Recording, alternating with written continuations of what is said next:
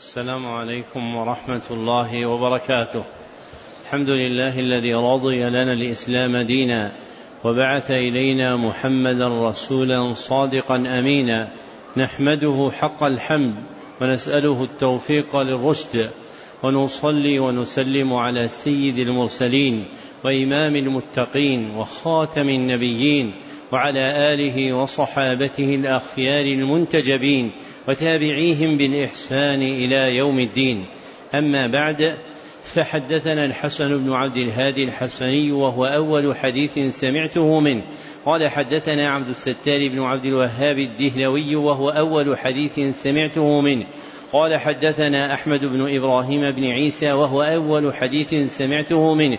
قال حدثنا عبد الرحمن بن حسن بن محمد بن عبد الوهاب التميمي وهو أول حديث سمعته منه. قال حدثنا عبد الرحمن بن حسن الجبرتي وهو أول حديث سمعته منه. قال حدثنا محمد بن محمد الحسيني وهو أول حديث سمعته منه. حا وحدثنا عاليا درجة الحسن بن عبد الهادي الحسني وهو أول حديث سمعته منه. قال حدثنا عبد الستار بن عبد الوهاب الدهلوي وهو أول حديث سمعته منه.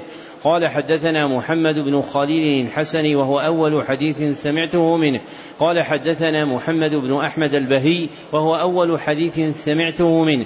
قال حدثنا محمد بن محمد الحسيني وهو أول حديث سمعته منه. قال حدثنا داود بن سليمان الخيبتاوي وهو أول حديث سمعته منه. قال حدثنا محمد الفيومي المصري وهو أول حديث سمعته منه. قال حدثنا عبد الرحمن بن أبي بكر السيوطي وهو أول حديث سمعته منه. قال حدثنا عبد الرحمن بن علي بن عمر بن علي بن الملقن وهو أول حديث سمعته منه. قال حدثنا جدي عمر بن علي بن الملقن وهو أول حديث سمعته منه. قال حدثنا محمد بن محمد الميدومي وهو أول حديث سمعته منه. قال حدثنا عبد اللطيف بن عبد المنعم الحراني وهو أول حديث سمعته منه. قال حدثنا عبد الرحمن بن علي بن الجوزي وهو أول حديث سمعته منه. قال حدثني إسماعيل بن أبي صالح النيسابوري وهو أول حديث سمعته منه. قال حدثنا أبي أحمد بن عبد الملك النيسابوري وهو أول حديث سمعته منه. قال حدثنا محمد بن محمد الزيادي وهو أول حديث سمعته منه. قال حدثنا أحمد بن محمد البزاز وهو أول حديث سمعته منه. قال حدثنا عبد الرحمن بن بشر بن الحكم وهو أول حديث سمعته منه. قال حدثنا سفيان بن عيينة وهو أول حديث سمعته منه. عن عمرو بن دينار عن أبي قابوس مولى عبد الله بن عمرو عن عبد الله بن عمرو بن العاص رضي الله عنهما أنه قال قال رسول الله صلى الله عليه وسلم الراحمون يرحمهم الرحمن ارحموا من في الأرض يرحمكم من في السماء. وبعد فهذا المجلس الرابع. في قراءة الكتاب السابع من برنامج قراءة كتب الحديث بالسرد المجود في سنته السابعة أربعين وأربعمائة وألف وهو كتاب الجامع المسند الصحيح المختصر من أمور رسول الله صلى الله عليه وسلم وسننه وأيامه المعروف شهرة بصحيح البخاري للحافظ أبي عبد الله محمد بن إسماعيل بن إبراهيم البخاري رحمه الله المتوفى سنة ست وخمسين ومائتين وانتهت بنا قراءته إلى قوله رحمه الله باب إذا استووا في القراءة. نعم. الحمد لله رب العالمين وصلى الله وسلم على نبينا محمد وعلى آله وصحبه أجمعين. اللهم اغفر لشيخنا ولوالديه ولمشايخه وللمسلمين أجمعين. أخبركم عبد العزيز بن فتح محمد اللاهوري المعروف بعزيز زبيد قراءة عليه. قال أخبرنا أحمد الله بن أمير الله الدهلوي وعبد التواب بن قمر الدين الملتاني.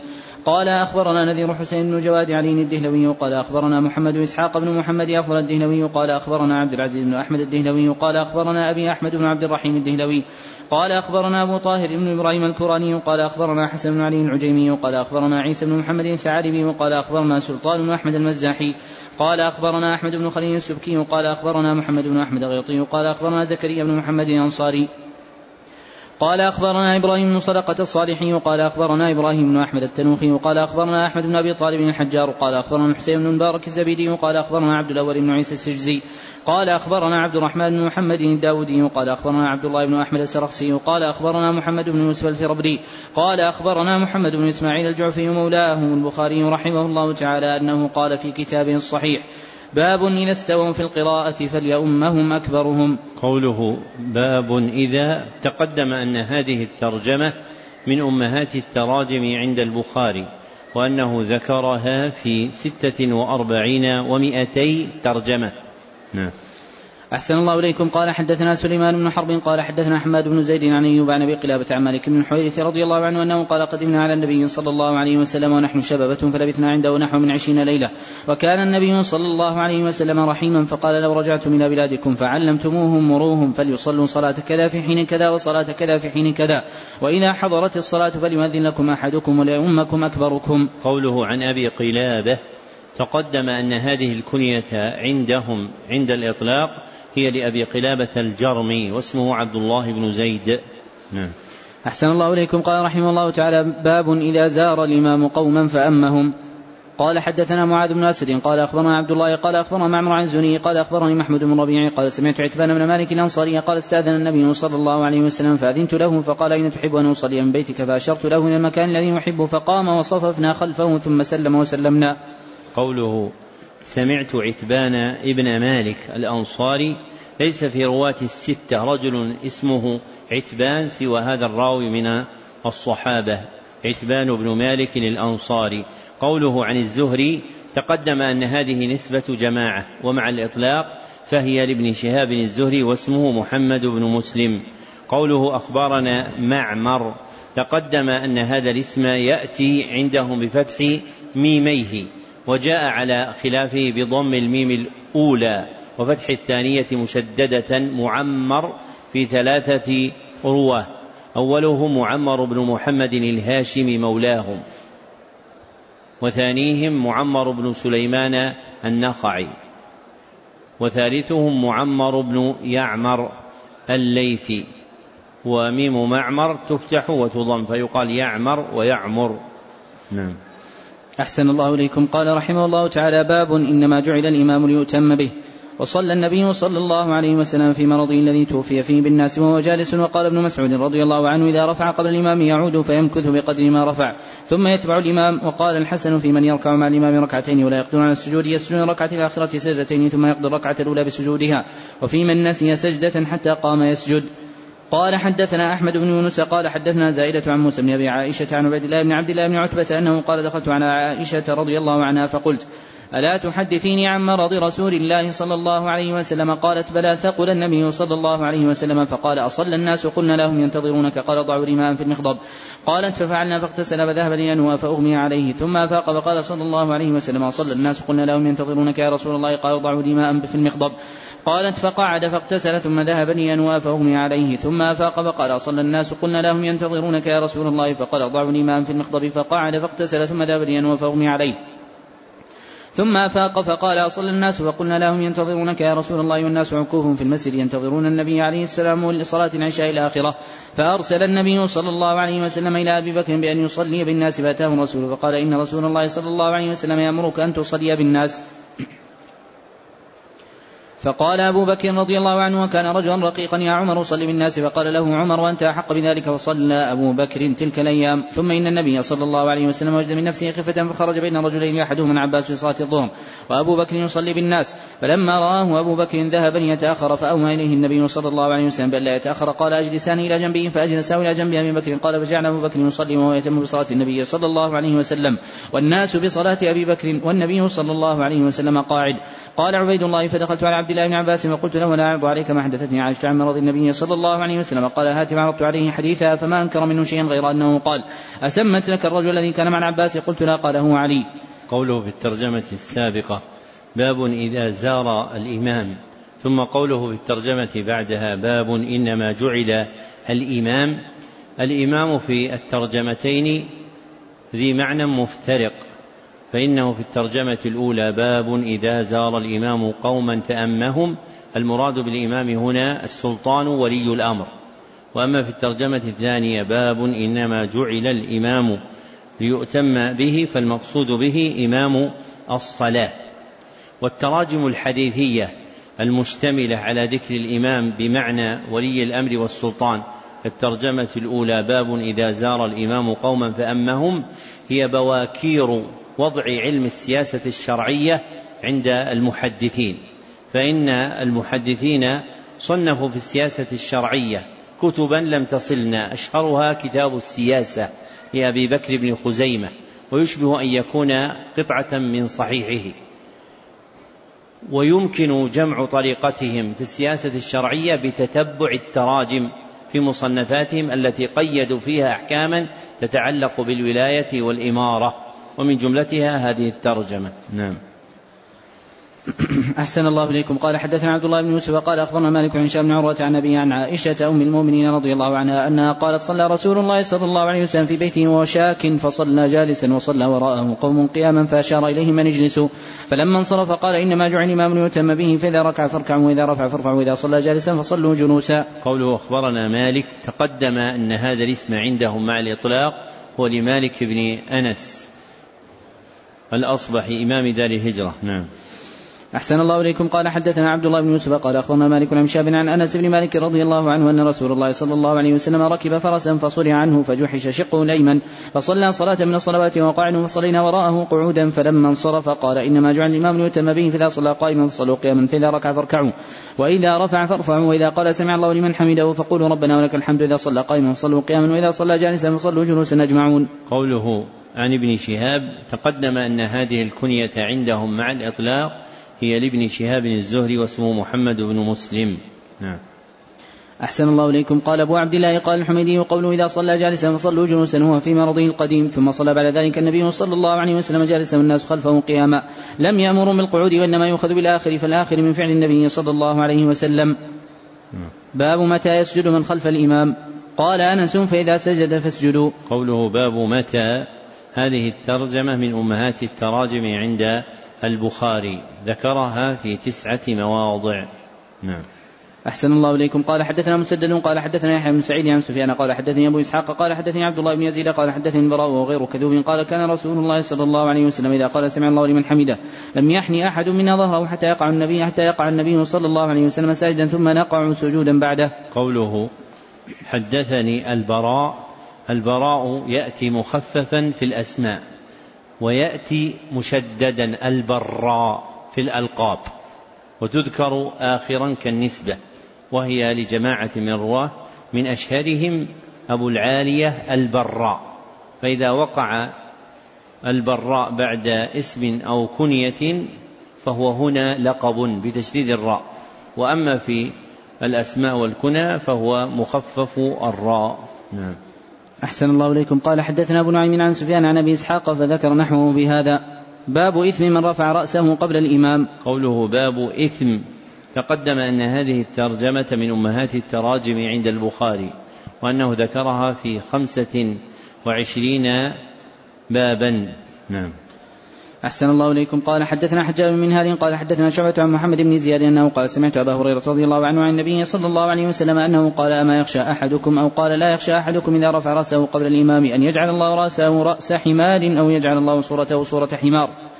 باب إمامة العبد والمولى. وكانت عائشة رضي الله عنها يومها عبدها ذكوان من المصحف وولد البغي والأعرابي والغلام الذي لم يحترم قول النبي صلى الله عليه وسلم يؤمهم أقرأهم لكتاب الله. قال حدثنا إبراهيم المنذري قال حدثنا أنس بن عياض عن عبيد الله عن نافع بن عمر رضي الله عنه أنه قال لما قدم المهاجرون الأولون العصبة موضع بقباء قبل مقدم رسول الله صلى الله عليه وسلم كان يؤمهم سالم مولى أبي حذيفة وكان أكثرهم قرآنا. قال حدثنا محمد بن بشار قال حدثنا يحيى قال حدثنا شعبة قال حدثني أبو التياح عن أنس عن النبي صلى الله عليه وسلم أنه قال اسمعوا وأطيعوا وإن استعمل حبشي كأن رأسه زبيبا قوله حدثني أبو التياح تقدم أن هذه كنية راو من رواتهم يذكر بها واسمه يزيد بن حميد الضبعي. نعم. أحسن الله إليكم. قال رحمه الله تعالى باب إذا لم يتم الإمام وأتم من خلفه. قال حدثنا الفضل بن سالم قال حدثنا حسن بن موسى الأشيب قال حدثنا عبد الرحمن بن عبد الله بن دينار عن زيد بن اسمع طيب بن يسار عن أبي هريرة رضي الله عنه أن رسول الله صلى الله عليه وسلم قال يصلون لكم فإن أصابوا فلكم وإن أخطأوا فلكم وعليهم. باب إمامة المفتون والمبتدع وقال الحسن صل وعليه بدعته. قال أبو عبد الله وقال أنا محمد بن يوسف قال حدثنا أوزاعي وقال حدثنا الزهري عن حميد بن عبد الرحمن عن عبيد الله بن عدي بن خير انه دخل على عثمان بن عفان رضي الله عنه ومحصور فقال إنك إمام عامة ونزل بك من ترى يصلي لنا إمام فتنة ونتحرج.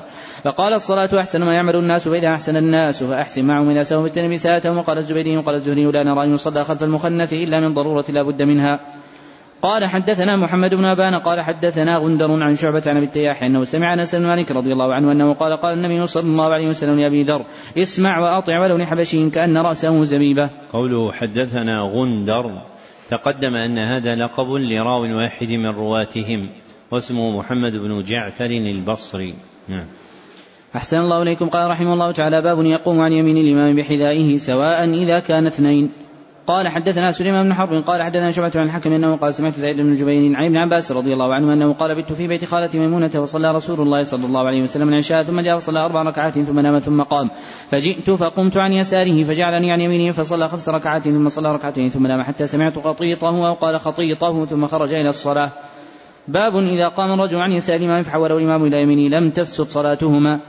قال حدثنا أحمد قال حدثنا ابن قال حدثنا عمرو عن عبد ربه بن سعيد عن مخرمة بن سليمان عن قريب من ابن عباس عن ابن عباس رضي الله عنه أنه قال نمت عند ميمونة والنبي صلى الله عليه وسلم عند تلك الليلة فتوضأ ثم قام يصلي فقمت على يساره فأخذني وجعل عن يمينه فصلى ثلاث عشرة ركعة ثم نام حتى نفخ وكان إذا نام نفخ ثم أتاه المؤذن فخرج وصلى ولم يتوضأ قال عمرو فحدث به بكيرا فقال حدثني كريب بذلك. قوله عن كريب تقدم أنه ليس في رواتهم من اسمه كريب سوى راو واحد هو كريب بن أبي مسلم الهاشمي مولى ابن عباس.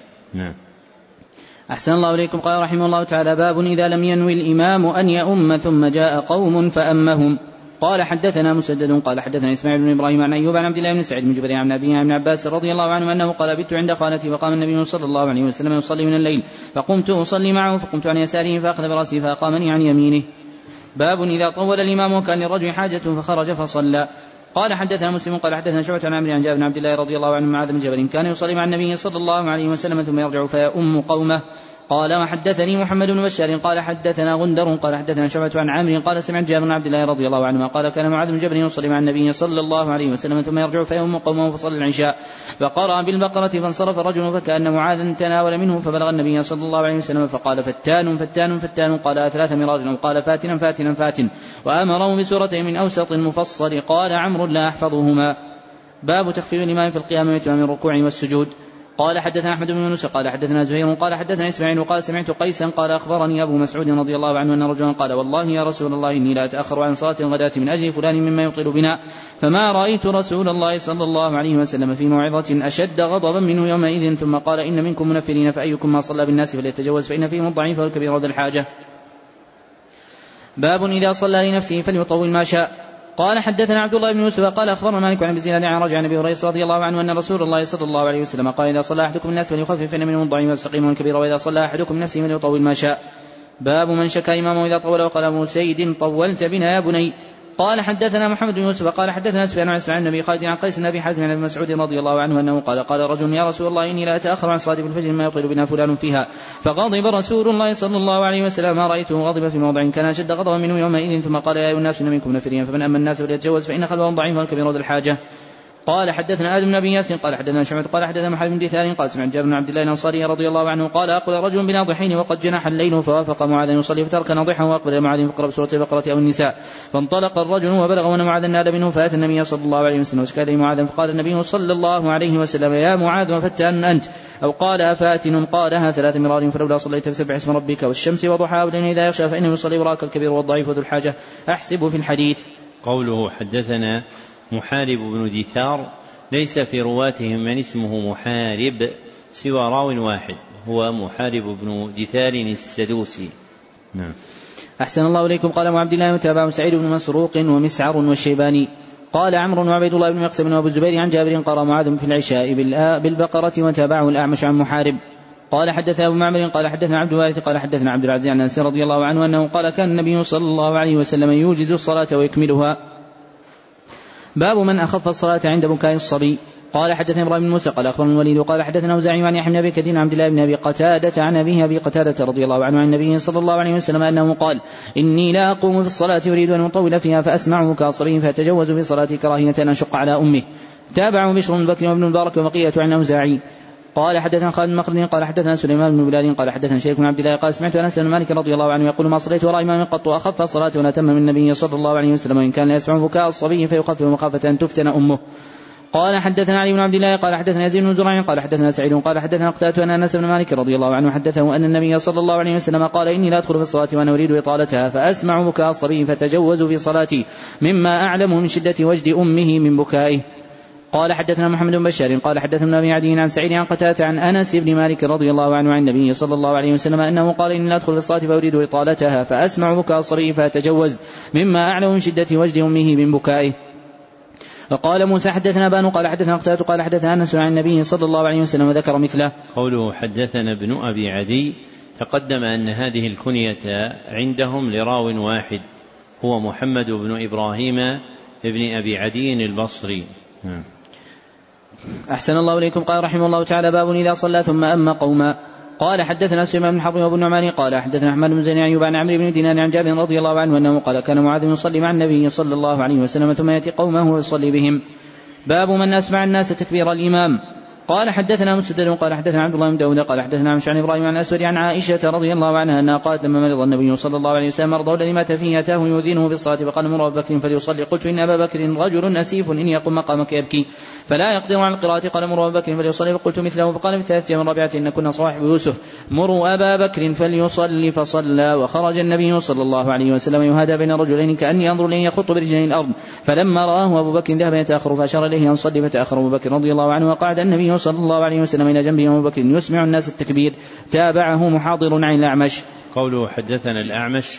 تقدم أن هذا لقب لراو واحد عندهم. يذكر به كثيرا. واسمه سليمان بن مهران. نعم.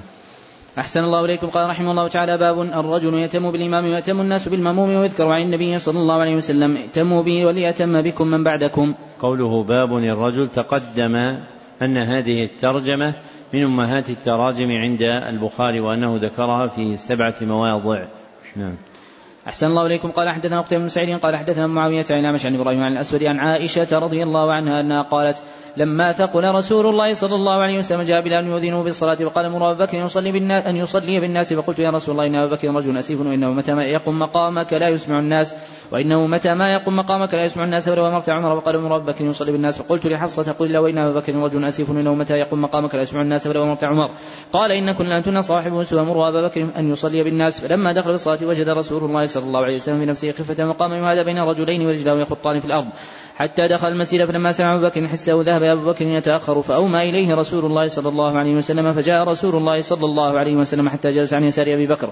فكان أبو بكر يصلي قائما وكان رسول الله صلى الله عليه وسلم يصلي قائدا يقتدي أبو بكر بصلاة رسول الله صلى الله عليه وسلم والناس مقتدون بصلاة أبي بكر رضي الله عنه. قوله حدثنا أبو معاوية تقدم أن هذه الكنية عندهم عند الإطلاق هي لأبي معاوية الكوفي واسمه محمد بن خازم. نعم. أحسن الله إليكم. قال رحمه الله تعالى باب هل يأخذ الإمام إذا شك بقول الناس؟ قوله باب هل تقدم أن هذه الترجمة من أمهات التراجم عند البخاري وأنه ذكرها في خمسة وخمسين موضعا. نعم. أحسن الله إليكم. قال حدثنا عبد الله بن مسلمة عن مالك بن أنس عن بن أبي تميم السختياني عن محمد بن سيرين عن أبي هريرة رضي الله عنه أن رسول الله صلى الله عليه وسلم انصر من اثنتين فقال له ذو اليدين أقصرت الصلاة أم نسيت يا رسول الله؟ فقال رسول الله صلى الله عليه وسلم أصدق ذو اليدين. فقال الناس نعم. فقام رسول الله صلى الله عليه وسلم وصلى اثنتين أخريين ثم سلم ثم كبر فسجد مثل سجوده أو أطول قال حدثنا ابن الوليد قال حدثنا شعبة عن سعد بن إبراهيم عن أبي سلمة عن أبي هريرة رضي الله عنه أنه قال صلى النبي صلى الله عليه وسلم الظهر ركعتين فقيل صليت ركعتين فصلى ركعتين ثم سلم ثم سجد سجدتين. قوله حدثنا أبو الوليد هذه كنية جماعة عندهم وهي مع الإطلاق لأبي الوليد الطيالسي شيخ البخاري هنا واسمه هشام بن عبد الملك. نعم. أحسن الله إليكم. قال رحمه الله تعالى باب إذا بكى الإمام في الصلاة. وقال عبد الله بن شداد سمعت نشيج عمر وأنا في آخر الصفوف يقرأ إنما أشكو بثي وحزني إلى الله. قال حدثنا إسماعيل. قال حدثنا مالك بن أنس عن هشام بن عروة عن ابي عن عائشة أم المؤمنين رضي الله عنها أن رسول الله صلى الله عليه وسلم قال في مرضه مر أبا بكر يصلي بالناس. قالت عائشة قلت إن أبا بكر ان أبا بكر إذا قام في مقامك لم يسمع الناس من البكاء. فمر عمر فليصلي فقال مر أبا بكر فليصلي. للناس قالت عائشة لحفصة قولي له إن أبا بكر إذا قام في مقامك لم يسمع الناس من البكاء. فمر عمر فليصلي للناس ففعلت حفصة وقال رسول الله صلى الله عليه وسلم مه إن كنا لأنتن صاحب يوسف. مر أبا بكر فليصلي للناس قالت حفصة لعائشة رضي الله عنهما ما كنت لأصيب منك خيرا. باب تسمية الصفوف عند الإقامة وبعدها.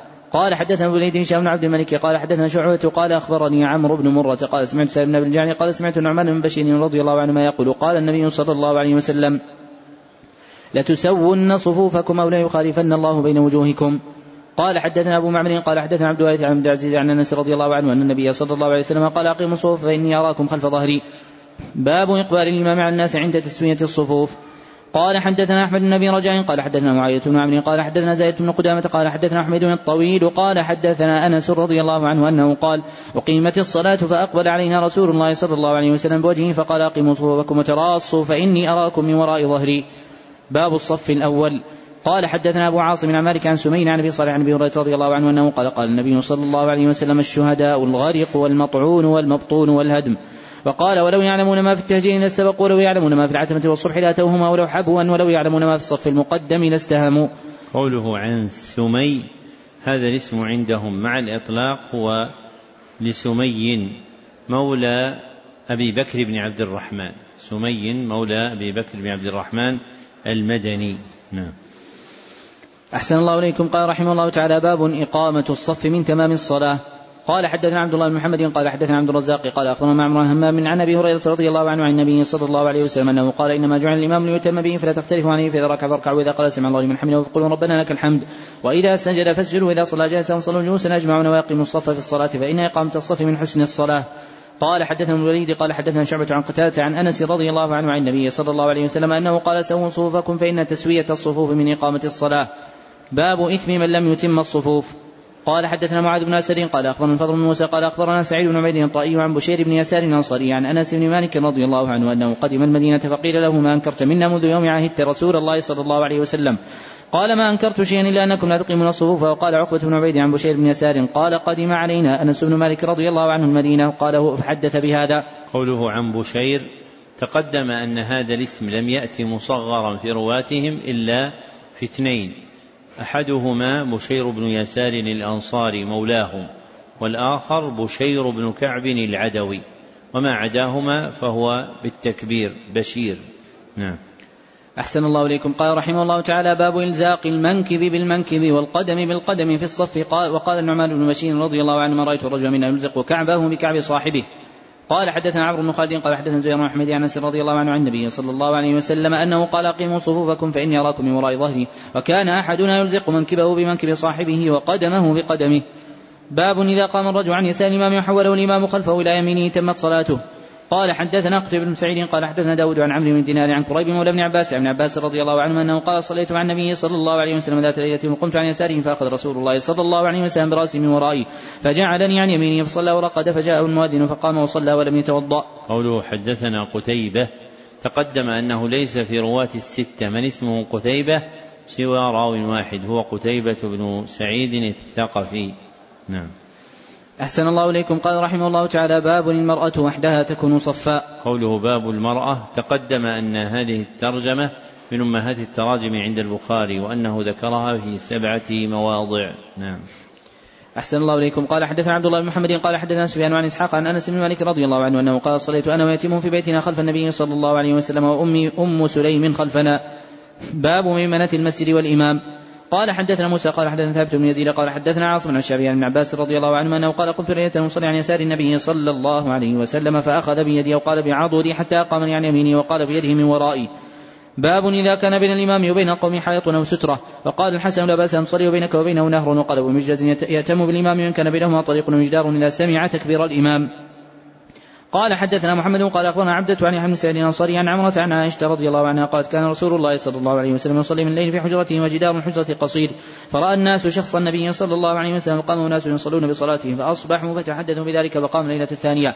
فقام معه ناس يصلون بصلاته صنعوا ذلك ليلتين أو ثلاثة. حتى إذا كان بعد ذلك جلس رسول الله صلى الله عليه وسلم فلم يخرج فلما أصبح ذكر ذلك الناس. فقال إني خشيت أن تكتب عليكم صلاة الليل.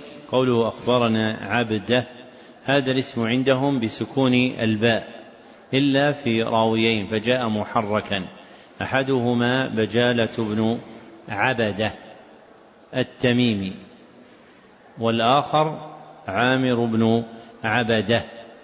وذكر في الثاني سكون بائه أيضا. نعم. أحسن الله إليكم. قال رحمه الله تعالى باب صلاة الليل. قال حدثنا إبراهيم بن المنذر قال حدثنا أبي فديك قال حدثنا أبي ذئب عن المقبري عن أبي سلمة بن عبد الرحمن عن عائشة رضي الله عنها أن النبي صلى الله عليه وسلم كان له حصير يبسطه بالنهار ويحتجر بالليل فثاب إليه ناس فصلوا وراءه. قوله باب صلاة تقدم أن هذه الترجمة من أمهات التراجم وأنه ذكرها في تسعة عشر موضعا منكرة وذكرها بالتعريف باب الصلاة في خمسة وأربعين موضعا. وقوله حدثنا ابن أبي فديك هذه الكنية عندهم في رواة الستة لراو واحد. من هو؟ محمد بن مسلم. خلنا في البخاري ولا محمد بن إسماعيل؟ محمد إسماعيل ومحمد مسلم. إيه محمد بن إسماعيل. مسلم السنة الماضية. محمد بن إسماعيل البخاري ابن أبي فديك محمد بن إسماعيل. نعم. أحسن الله إليكم. قال حدثنا عبد الله بن محمد قال حدثنا وهيب قال حدثنا مسلم بن عقبة عن سامي بن نضر عن بسر بن سعيد عن زيد بن ثابت رضي الله عنه. مما يعين على الحفظ عامة وعلى حفظ الرجال خاصة قواعد الاقتران أن يوجد المتحفظ قرينة مع الشيء. كهذا ابن أبي فديك. نحن في البخاري تحفظ أن محمد بن إسماعيل لأن البخاري اسمه محمد بن إسماعيل. مثلها أيضا اسم البخاري رحمه الله. اجتمع فيه الأنبياء الثلاثة في عمود نسب نبينا صلى الله عليه وسلم. فنبينا محمد وأبوه القريب من الآباء هو إسماعيل وأبو إسماعيل هو إبراهيم. وهؤلاء اجتمعوا في اسم البخاري لأمر يعلمه الله. وثبت أن البخاري لما كان صغيرا كف بصره فقامت أمه الليل وتوسلت إلى الله عز وجل وتضرعت ودعت ثم غلبها النوم. فرأت أبونا إبراهيم عليه الصلاة والسلام في منامها فشكت إليه حال ابنها محمد فمسح على وجهه فأصبح بصيرا. فللبخاري صلة بهؤلاء الآباء من الأنبياء عليهم الصلاة والسلام. نعم. أحسن الله إليكم. قال حدثنا عبد الله بن محمد قال حدثنا ويب قال حدثنا موسى بن عقبة عن سالم بن نضر عن بوس بن سعيد عن زيد بن ثابت رضي الله عنه أن رسول الله صلى الله عليه وسلم اتخذ حجرة قال حسبت أنه قال من حصين في رمضان. فصلى في لياليه فصلى بصلاته ناس من أصحابه فلما علم بهم جعل يقعد فخرج إليهم فقال قد عرفت الذي رأيت من صنيعكم فصلوا أيها الناس في بيوتكم فإن أفضل الصلاة صلاة المرء في بيته إلا المكتوبة. قوله عن سالم أبي النضر تقدم أن هذه الكنية عندهم بالضاد المعجمة ولم تأتي بالصاد أبو النصر. نعم. أحسن الله إليكم. قال عفان حدثنا ويب قال حدثنا موسى قال سمعت أبا النضر عن بسر عن بسر عن زيد رضي الله عنه عن النبي صلى الله عليه وسلم باب إيجاب التكبير وافتتاح الصلاة. قوله رحمه الله باب إيجاب. لم يذكر البخاري هذه الصيغة إيجاب إلا في هذا الموضع الواحد. وهي صنو الترجمة التي تقدمت من أمهات التراجم وهي قوله باب إيش؟ وجوب. والفرق بينهما أن الإيجاب اسم للحكم الشرعي باعتبار صدوره من الله. اسم للحكم الشرعي باعتبار صدوره من الله. وأن الوجوب اسم للحكم الشرعي باعتبار تعلقه بالعبد باعتبار تعلقه بالعبد. نعم. أحسن الله إليكم. قال حدثنا أبو اليماني قال أخبرنا شعيب عن الزهري قال أخبرني أنس بن مالك الأنصاري رضي الله عنه أن رسول الله صلى الله عليه وسلم ركب فرسا فجحش شقه الأيمن. قال أنس رضي الله عنه فصلى لنا يومئذ صلاة من الصلوات وقعنا فصلينا وراءه قعودا ثم قال لما سلم إنما جعل الإمام ليتم به فإذا صلى قائما فصلوا قياما وإذا ركع فاركعوا وإذا رفع فارفعوا وإذا سجد فاسجدوا وإذا قال سمع الله لمن حمده. نقول ربنا ولك الحمد. قوله حدثنا أبو اليمان تقدم أن هذه الكنية عندهم مع الإطلاق هي لأبي اليمان الحمصي واسمه الحكم بن نافع. نعم. أحسن الله إليكم. قال حدثنا قتيبة بن سعيد قال حدثنا ليث عن ابن شهاب عن أنس بن مالك رضي الله عنه أنه قال خر رسول الله صلى الله عليه وسلم عن فرس فجوحش فصلى لنا قاعدا فصلينا معه قعودا ثم انصرف فقال إنما, الإمام أو قال إنما جعل الإمام ليتم به. فإذا كبر فكبروا وإذا ركع فاركعوا وإذا رفع فارفعوا وإذا قال سمع الله لمن حمده فقولوا ربنا لك الحمد وإذا سجد فاسجدوا. قال حدثنا أبو اليماني قال أخبرنا شعيب قال حدثني أبو الزناد عن اعرج عن أبي هريرة رضي الله عنه أنه قال قال النبي صلى الله عليه وسلم إنما جعل الإمام ليتم به فاذا كبر فكبروا وإذا ركع فاركعوا وإذا قال فاركعوا وإذا قال سمع الله لمن حمده فقولوا ربنا ولك الحمد وإذا سجد فاسجدوا وإذا صلى جالسا فصلوا جلوسا أجمعون. قوله عن الأعرج تقدم أن هذا لقب لجماعة وعند الإطلاق فالمراد به عبد الرحمن بن هرمز المدني الأعرج قوله حدثني أبو الزناد تقدم أن هذه الكنية عندهم لراو واحد اسمه عبد الله بن ذكوان المدني وله ابن له رواية اسمه اسمه الأب اسمه عبد الله عبد الله بن ذكوان الابن اسمه عبد الرحمن نعم. أحسن الله إليكم. قال رحمه الله تعالى باب رفع اليدين في التكبيرة الأولى مع الافتتاح سواء قال حدثنا قوله رحمه الله باب رفع تقدم أن هذه الترجمة من أمهات التراجم عند البخاري وأنه ذكرها في ثمانية عشر موضعا.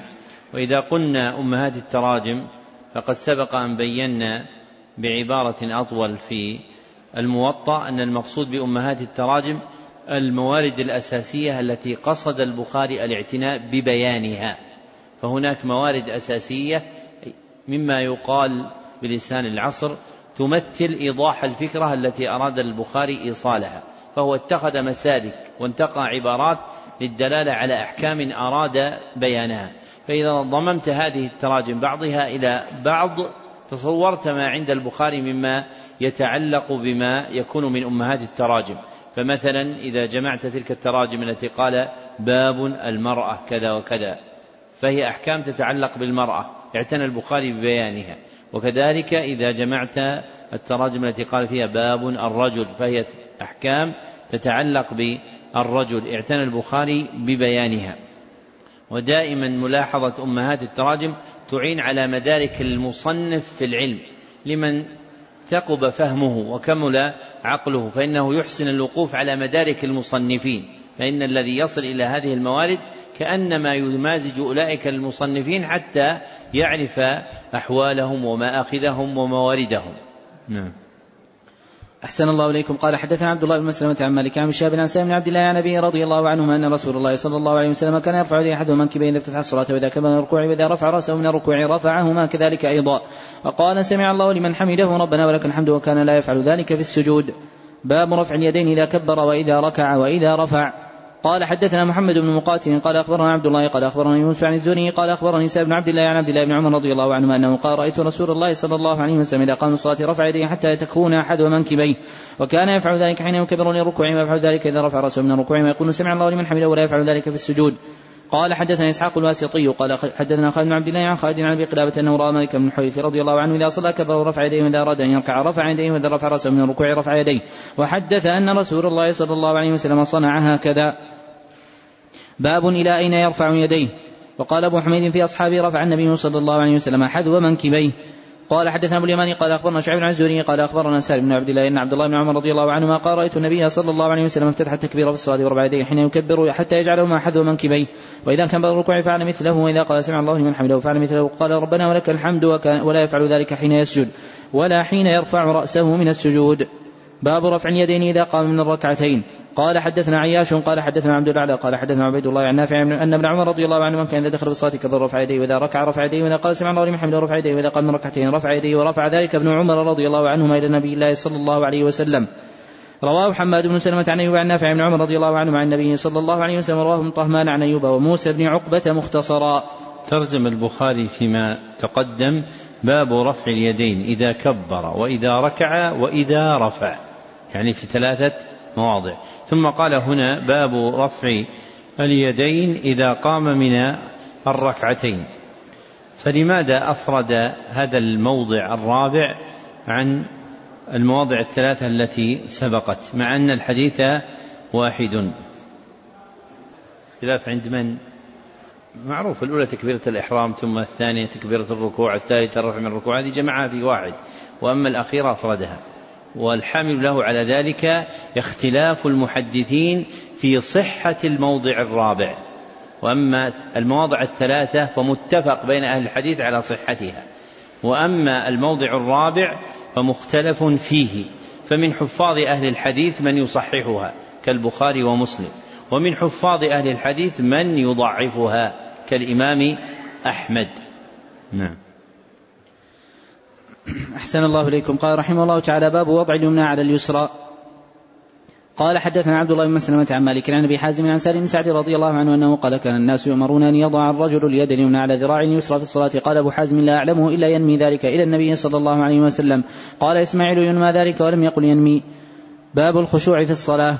قال حدثنا إسماعيل وقال حدثني مالك عن الزناد عن رجع عن أبي هريرة رضي الله عنه أن رسول الله صلى الله عليه وسلم قال هل ترون قبلتي ها هنا والله ما يخفى علي ركوعكم ولا خشوعكم وإني لا أراكم وراء ظهري. قال حدثنا محمد بشار قال حدثنا غندر قال حدثنا شعبة قال سمعت قتادة عن أنس بن مالك رضي الله عنه عن النبي صلى الله عليه وسلم أنه قال أقيموا الركوع والسجود فوالله إني لاراكم من بعدي وربما قال من بعد ظهري وإذا ركعتم وسجدتم. قوله في الترجمة السابقة باب وضع اليمنى على اليسرى هذه الترجمة باب وضع من أمهات التراجم عند البخاري فإنه ذكرها في ثمانية مواضع. نعم. أحسن الله إليكم. قال أقيموا الركوع والسجود فوالله إني لا أراكم من بعدي وربما قال من بعد ظهري إذا ركعتم وسجدتم. باب ما يقول بعد التكبير. قال حدثنا حفص بن عمر. باب ما يقول تقدم أن هذه الترجمة من أمهات التراجم عند البخاري وأنه ذكرها في أربعين موضعا وأكثرها في كتاب الدعوات. نعم.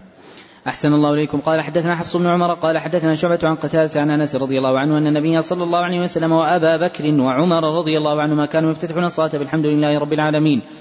قال حدثنا موسى بن إسماعيل قال حدثنا عبد الواحد بن زياد قال حدثنا عمارة بن القعقاع قال حدثنا أبو زرعة قال حدثنا أبو هريرة رضي الله عنه أنه قال كان رسول الله صلى الله عليه وسلم يسكت بين التكبير وبين القراءة إسكاتا. قال احسبه قال هنية. فقلت بأبي وأمي يا رسول الله إسكاتك بين التكبير والقراءة ما تقول. قال أقول اللهم باعد بيني وبين خطاياي كما بعدت بين المشرق والمغرب. اللهم نقني من الخطايا كما ينقى الثوب الأبيض من الدنس. اللهم اصل خطاياي بالماء والثلج والبرد. باب قال حدثنا أبي مريم قال أخبرنا نافع بن عمر قال حدثني ابن أبي مليكة عن سلام أبي بكر أن النبي صلى الله عليه وسلم صلى صلاة الكسوف فقام فأطال القيام ثم ركع فأطال الركوع ثم قام فأطال القيام ثم ركع فأطال الركوع ثم رفع ثم سجد فأطال السجود ثم رفع ثم سجد فأطال السجود ثم قام فأطال القيام ثم ركع فأطال الركوع ثم رفع فأطال القيام ثم ركع فأطال الركوع ثم رفع فسجد فأطال السجود ثم رفع ثم سجد فأطال السجود ثم انصرف فقال قد دنت مني الجنة حتى لو اجترأت عليها لجئتكم بقطاف من قطافها ودنت مني النار حتى قلت أي ربي وأنا معهم في امرأة حسبت أنه قال تختشها هرة. قلت ما شأن هذه؟ قالوا حبستها حتى ماتت جوعا. لا أطعمتها ولا أرسلتها تأكل. قال نافع. حسبت أنه قال من خشيش أو قال خشاش. قوله باب حدثنا تقدم أن هذه الترجمة من أمهات التراجم عند البخاري وأنه ذكرها في أربعة وأربعين موضعا. وذكرها بالإفراد. باب حدثني في ثمانية مواضع. ولم يقع عنده باب أخبرنا ولا باب أخبرني. وذكرنا أن ما وقع في البخاري كذلك فالترجمة الثانية فرع من الترجمة المتقدمة عليها. وقوله حدثني ابن أبي مريم هذه الكنية لجماعة. أشهرهم سعيد بن الحكم ابن أبي مريم فهو المراد هنا. نعم. أحسن الله إليكم. قال رحمه الله تعالى باب رفع البصر إلى الإمام في الصلاة. وقالت عائشة رضي الله عنها قال النبي صلى الله عليه وسلم في الصلاة الكسوف فرأيت جهنم يحطم بعضه بعضها بعضا حين رأيتموني تأخرت. قال حدثنا موسى قال حدثنا عبد واحد قال حدثنا أعمش عن عمارة بن عمين عن أبي معمر قال قلنا لخباب رضي الله عنه وكان رسول الله صلى الله عليه وسلم يقرأ في الظهر والعصر. قال نعم. قلنا بما كنتم تعرفون ذاك؟ قال باضطراب لحيته. قوله عن عمارة تقدم أن هذا الاسم عندهم بالضم. إلا في موضع واحد هو هو أبي بن عمارة رضي الله عنه فإنه بالكسر وذكر الضم والكسر فيه أشهر. نعم. أحسن الله إليكم. قال حدثنا حجاج قال حدثنا شعبة قال قال أنبأنا أبو إسحاق قال سمعت عبد الله بن يزيد يخطب قال حدثنا البراء وكان غير كذوب قال كأنهم كانوا صلوا إذا صلوا مع النبي صلى الله عليه وسلم رفع رأسه من الركوع قاموا قياما حتى يرونه قد سجد. قال حدثني إسماعيل قال حدثني مالك عن زيد بن اسلم عن عطاء بن يسار عبد الله بن عباس رضي الله عنه أنه قال خسفت الشمس على عهد رسول الله صلى الله عليه وسلم فصلى. قالوا يا رسول الله رأيناك تناول تناول شيئا في مقامك ثم رأيناك تكعكعت. قال إني أريت الجنة فتناولت منها عنقودا ولا أخذت ولا أكلت منه ما بقيت الدنيا. قال حدثنا محمد بن سنان قال حدثنا فريح قال حدثنا إلى بن علي عن مالك رضي الله عنه أنه قال صلى لنا النبي صلى الله عليه وسلم ثم رقى المنبر فشر بيده قبل قبلة المسجد. ثم قال قد رأيت الآن منذ صليت لكم الصلاة الجنة والنار ممثلتين في قبلة هذا الجدار فلما رك اليوم في الخير والشر قالها ثلاثا باب رفع البصر إلى السماء في الصلاه قال حدثنا علي بن عبد الله قال أخبرنا يحيى بن سعيد قال حدثنا أبي عروبة قال حدثنا قتادة ان أنس مالك رضي الله عنه حدثهم أنه قال قال النبي صلى الله عليه وسلم ما بال أقوام يرفعون أبصارهم من السماء في الصلاة من قولهم في ذلك حتى قال لينتهن عن ذلك أو لتخطفن أبصارهم. باب الالتفات في الصلاة. قوله حدثنا ابن أبي عروبة. هذه الكنية عندهم لراو واحد وهو سعيد بن أبي عروبة اليشكري البصري. نعم. أحسن الله إليكم. قال رحمه الله تعالى باب الالتفات في الصلاة. قال حدثنا مسدد قال حدثنا أبو الأحمص قال حدثنا شعب بن سليم عن أبي عن مسروق عن عائشة رضي الله عنها أنها قالت سألت رسول الله صلى الله عليه وسلم عن التفات الصلاه فقال ما اختلاس يختلسه الشيطان من صلاة العبد. قوله حدثنا أشعث بن سليم عن أبيه كل الرواة في الستة بتصغير سليم بضم سينه سوى راو واحد هو سليم بن حيان الهذلي البصري فهذا بفتح سينه وما عداه فبالضم. نعم. أحسن الله إليكم. قال حدثنا قتيبة قال حدثنا سفيان عن زوري عن عروة عن عائشة رضي الله عنها أن النبي صلى الله عليه وسلم صلى في قميصة لها أعلام فقال شغلتني أعلام هذه ذهبها إلى أبي جهم وأتوني بأنبجانية. قال باب هل يلتفت لأمر ينزل به أو يرى شيئا بصاقا في القبلة؟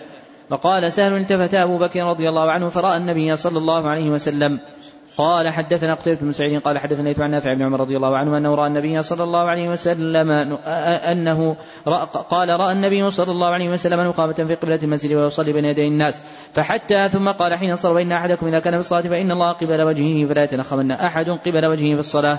رواه موسى بن عقبة بن أبي رواد عن نافع. قال حدثنا يحيى بن بكير قال حدثنا ليث بن سعد عن عقيل عن ابن شهاب قال أخبرني أنس رضي الله عنه أنه قال بينما المسلمون في صلاه الفجر لم يفجأهم إلا رسول الله صلى الله عليه وسلم كشف ستر حجرة عائشة رضي الله عنها فنظر إليهم مصوفا فتبسم يضحك ونكص أبو بكر رضي الله عنه على عقبين يصل له الصف فظن أنه يريد الخروج وأما المسلمون يفتتنوا بصلاتهم فأشار اليهم اتموا صلاتكم فأرخى الستر وتوفي من آخر ذلك اليوم صلى الله عليه وسلم. قوله عن عقيل تقدم أن هذا الاسم وقع مصغرا في راويين أحدهما عقيل بن خالد الأيلي والآخر يحيى بن عقيل البصري وما عداهما فهو عقيل. نعم. أحسن الله إليكم. قال رحمه الله تعالى باب وجوب القراءة الإمام والمأموم في الصلوات كلها في الحضر والسفر وما يجهر فيها وما يخافت. قوله باب وجوب تقدم أنها من أمهات التراجم وأنه ذكرها في أحد عشر موضعا وقع في موضع واحد باب إيجاب. نعم. أحسن الله إليكم. قال حدثنا موسى قال حدثنا أبو عوانة قال حدثنا عبد الملك بن عبيد عن جابر بن سمورة رضي الله عنه أنه قال شكا من كوفة سعد إلى عمر رضي الله عنه فعزله واستعمل عليه عمار رضي الله عنه فشكوا حتى ذكروا أنه لا يحسن يصلي. فأرسل إليه فقال يا أبا إسحاق إن هؤلاء يزعمون أنك لا تحسن تصلي. قال أبو إسحاق أما أنا فوالله فإني كنت أصلي بهم صلاة رسول الله صلى الله عليه وسلم آخر معناه أصلي صلاة العشاء فأركض في الأوليين وأخف في الأخريين. قال ذاك الظن بك يا أبا إسحاق. فأرسل معه رجلا وقال رجال الكوفة فسار عنه أهل الكوفة ولم يدع مسجدا إلا سار عنه ويثنون معروفا حتى دخل مسجد بني عبس. فقام رجل منهم يقال له سامة بن قتادة يكنى أبا سعدة. قام قال أما إذا إذ نشدتنا فإن سعدك لا يسير بالسرية ولا يقسم بالسرية ولا يعدل في القضية. قال سعد أما والله لا أدعو النبي ثلاث. اللهم إن كان عبدك هذا كاذبا قام رياء وسمعة. فأطل عمره وأطل فقره وعرضه بالفتن وكان بعد إذا سئل يقول شيخ كبير مفتون أصابتني دعوة سعد. قال عبد الملك ما رأيته بعد قد سقط حاجبه على عينيه من الكبر وإنه ليتعرض للجوار في الطرق يغمزهن. قوله حدثنا أبو عوانة تقدم أن هذه الكنية عندهم مع الإطلاق هي لأبي عوانة اليشكري واسمه الوضاح بن عبد الله. نعم. أحسن الله إليكم. قال حدثنا علي بن عبد الله قال حدثنا سفيان قال حدثنا الزهري عن محمود بن ربيع عن عبادة بن الصامت رضي الله عنه أن رسول الله صلى الله عليه وسلم قال لا صلاة لمن لم يقرأ بفاتحة الكتاب. قال حدثنا محمد قوله عن عبادة بن الصامت تقدم فيما سلف من الدروس أن عبادة عندهم بضم العين إلا في راو واحد بفتحها. وهو أحسنت. وهو محمد بن عبادة الواسطي شيخ البخاري فهذا بفتح العين وما عداه فبالضم. نعم. أحسن الله إليكم. قال حدثنا محمد بن بشار قال حدثنا عن عبيد الله قال حدثني سعيد بن أبي سعيد عن أبي أبي هريرة رضي الله عنه أن رسول الله صلى الله عليه وسلم دخل المسجد ودخل رجل صلى وسلم على النبي صلى الله عليه وسلم فرد وقال ارجع فصلي فإنك لم تصلي فرجع يصلي كما صلى. ثم جاء فسلم على النبي صلى الله عليه وسلم وقال ارجع فصلي فإنك لم تصلي. ثلاث قال ثلاثا. فقال والذي بعثك بالحق ما أحسن غيره فعلمني. فقال إذا قمت إلى الصلاة فكبر ثم اقرأ ما تيسر معك من القرآن. ثم اركع حتى تطمئن راكعا ثم ارفع حتى تعتدل قائما ثم اسجد حتى تطمئن ساجدا ثم ارفع حتى تطمئن جالسا. وافعل ذلك في صلاتك كلها. باب القراءة في الظهر. قوله باب القراءة هذه الترجمة من أمهات التراجم عند البخاري. ذكرها في ثمانية مواضع ووقع في أربعة مواضع منكرا باب قراءة نعم. أحسن الله إليكم. قال حدثنا ابن عمين قال حدثنا شبان عن يحيى عبد الله بن أبي قتادة عن أبي أنه قال كان النبي صلى الله عليه وسلم يقرأ في الركعتين الأولين من صلاة الظهر فاتح كتابه سورتين يطول في الأولى ويقصر في الثانية ويسمع الآية أحيانا وكان يقرأ في العصر فاتح كتابه سورتين وكان يطول في الأولى وكان يطول في الركعة الأولى من صلاة الصبح ويقصر في الثانية. قال حدثنا عمر بن حفص قال حدثنا أبي قال حدثنا أعمش قال حدثني عمارة عن أبي معمر قال سنا خبابا أكان النبي صلى الله عليه وسلم يقرأ في الظهر والعصر؟ قال نعم قلنا باي شيء كنت تعرفون قال باضطراب لحيتي. باب القراءة في العصر. قال حدثنا محمد بن يوسف قال حدثنا سفيان قال عن الأعمش عن عمارة بن عمير عن أبي معمر قال قلت لخباب أردت أكان النبي صلى الله عليه وسلم يقرا في الظهر والعصر قال نعم. قال قلت بأي شيء كنت تعلمون قراءته قال باضطراب لحيتي قال حدثنا مكي بن إبراهيم قال عن هشام عن يحيى بن أبي كثير عن عبد الله بن أبي قتادة عن أبيه رضي الله عنه أنه قال كان النبي صلى الله عليه وسلم يقرأ في ركعتين من الظهر والعصر في كتاب سورة سوره ويسمعنا الآية أحيانا. قوله حدثنا المكي تقدم أنه ليس في رواته من اسمه مكي سوى هذا الراوي المكي بن إبراهيم التميمي. نعم. أحسن الله إليكم قال رحمه الله تعالى باب القراءة في المغرب قال حدثنا عبد الله بن يوسف قال أخبرنا مالك عن شاب بن عبد الله بن عبد الله بن عتبة عن عباس رضي الله عنهما أنه قال إن ام الفضل سمعته يقرا والمرسلات عرفا فقالت يا بني والله لقد ذكرتني بقراءتك هذه السورة إنها لآخر ما سمعت من رسول الله صلى الله عليه وسلم يقرأ بها في المغرب قال حدثنا أبو عاصم عن جريج عن أبي مليكة عن عروة بن الزبير عن مروان بن الحكم إنه قال قال زيد بن ثابت رضي الله عنه ما لك تقرأ في المغرب قصار وقد سمعت النبي صلى الله عليه وسلم يقرأ بطول الطول بطول الطولين. قوله عن ابن أبي مليكة هذه الكنية عندهم مع الإطلاق لراو واحد هو عبد الله بن عبيد الله ابن أبي مليكة المدني قوله عن ابن جريج هذه الكنية عندهم عند الإطلاق هي لابن جريج المكي واسمه عبد الملك بن عبد العزيز. قوله حدثنا أبو عاصم هذه كنية جماعة أشهرهم الضحاك بن مخلد الشيباني وهو المراد بها عند الإطلاق كهذا الموضع. نعم. أحسن الله إليكم. قال رحمه الله تعالى باب الجهر في المغرب. قوله باب الجهر من أمهات التراجم عند البخاري. ذكرها في خمسة مواضع ووقع في موضعين آخرين باب جهر نعم. أحسن الله إليكم. قال حدثنا عبد الله بن يوسف قال أخبرنا مالك عن بن عن محمد بن جبير بن مطعم عن أبي رضي الله عنه أنه قال سمعت رسول الله صلى الله عليه وسلم قرأ في المغرب الطور. باب الجهر في العشاء. قال حدثنا ابن نعمان قال حدثنا معتمر عن ابي عن بكر عن أبي رافع قال صليت مع أبي هريرة رضي الله عنه عتمة فقرأ إذا السماء انشقت فسجد فقلت له قال سجدت خلف أبي القاسم صلى الله عليه وسلم فلا أزال أسجد بها حتى ألقاه. قال حدثنا ابن الوليد قال حدثنا شعبة عن عدي قال سمعت البراء رضي الله عنه النبي صلى الله عليه وسلم كان في سفر فقرأ في العشاء في إحدى ركعتين بالتين والزيتون. باب القراءة في العشاء بالسجدة. قال حدثنا مسدد قال حدثنا يزيد بن زريع قال حدثنا التيمي وحدثني التيمي عن بكر عن أبي رافع قال صليت مع أبي هريرة رضي الله عنه عتمة. فقرأ إذا السماء انشقت فسجد فقلت ما هذه؟ قال سجدت بها خلف أبي القاسم صلى الله عليه وسلم فلا أزال أسجد بها حتى ألقاه. قوله حدثنا التيمي هذه نسبة جماعة. وهي عند الإطلاق لسليمان بن طرخان التيمي. سليمان بن طرخان التيمي. نعم. أحسن الله إليكم. قال رحمه الله تعالى باب القراءة في العشاء. قال حدثنا خلاد بن يحيى قال حدثنا مسعر قال حدثنا عدي بن ثابت إنه سمع البراء رضي الله عنه قال سمعت النبي صلى الله عليه وسلم يقرأ والتين والزيتون في العشاء وما سمعت أحدا أحسن صوتا منه أو قراءة. قوله حدثنا مسعر تقدم أنه ليس في رواته من اسمه مسعر سوى راو واحد. هو مسعر بن كدام الهلالي. نعم. أحسن الله إليكم قال رحمه الله تعالى باب يطول في الأولين ويحذف في الأخرين قوله باب يطول هذه الترجمة من أمهات التراجم عند البخاري إلا أنه ذكرها بالفعل في ترجمتين فقال باب يطول وذكرها في الاسم بقوله باب طول في أربع تراجم نعم أحسن الله إليكم. قال حدثنا سليمان بن حرب قال حدثنا شعبة عن أبي عمرو قال سمعت جابر بن سلمة رضي الله عنه أنه قال قال عمر لسعد لقد شكوك في كل شيء حتى الصلاة. قال أما أنا فأمد في الأولين وأحذف الأخرين ولا آل ما اقتديت به من صلاة رسول الله صلى الله عليه وسلم. قال صدقت ذاك الظن بك أو قال ظني بك. قوله عن أبي عون هذه الكنية عندهم عند الإطلاق هي لمحمد بن عبيد الله الثقفي.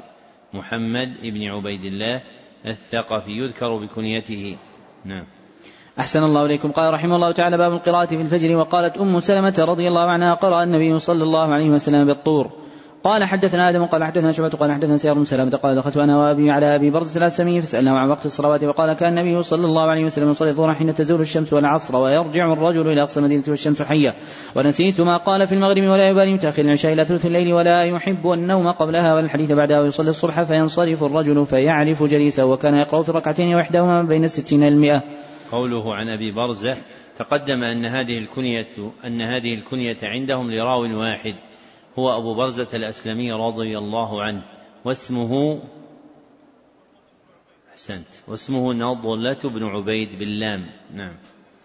أحسن الله إليكم. قال حدثنا مسدد قال حدثنا إسماعيل بن إبراهيم قال أخبرنا جريج قال أخبرني عطاء الناس عن أبي هريرة رضي الله عنه يقول في كل صلاة يقول في كل صلاة يقرأ فما أسمعنا رسول الله صلى الله عليه وسلم أسمعناكم وما أخفى عنا أخفينا عنكم وإن لم تزد على أم القرآن أجزأ وإن لم تزد على أم القرآن أجزأت وإن زدت فهو خير. باب الجهر بقراءة صلاة الفجر وقالت أم سلمة رضي الله عنها طفت وراء الناس والنبي صلى الله عليه وسلم يصلي ويقرأ بالطور.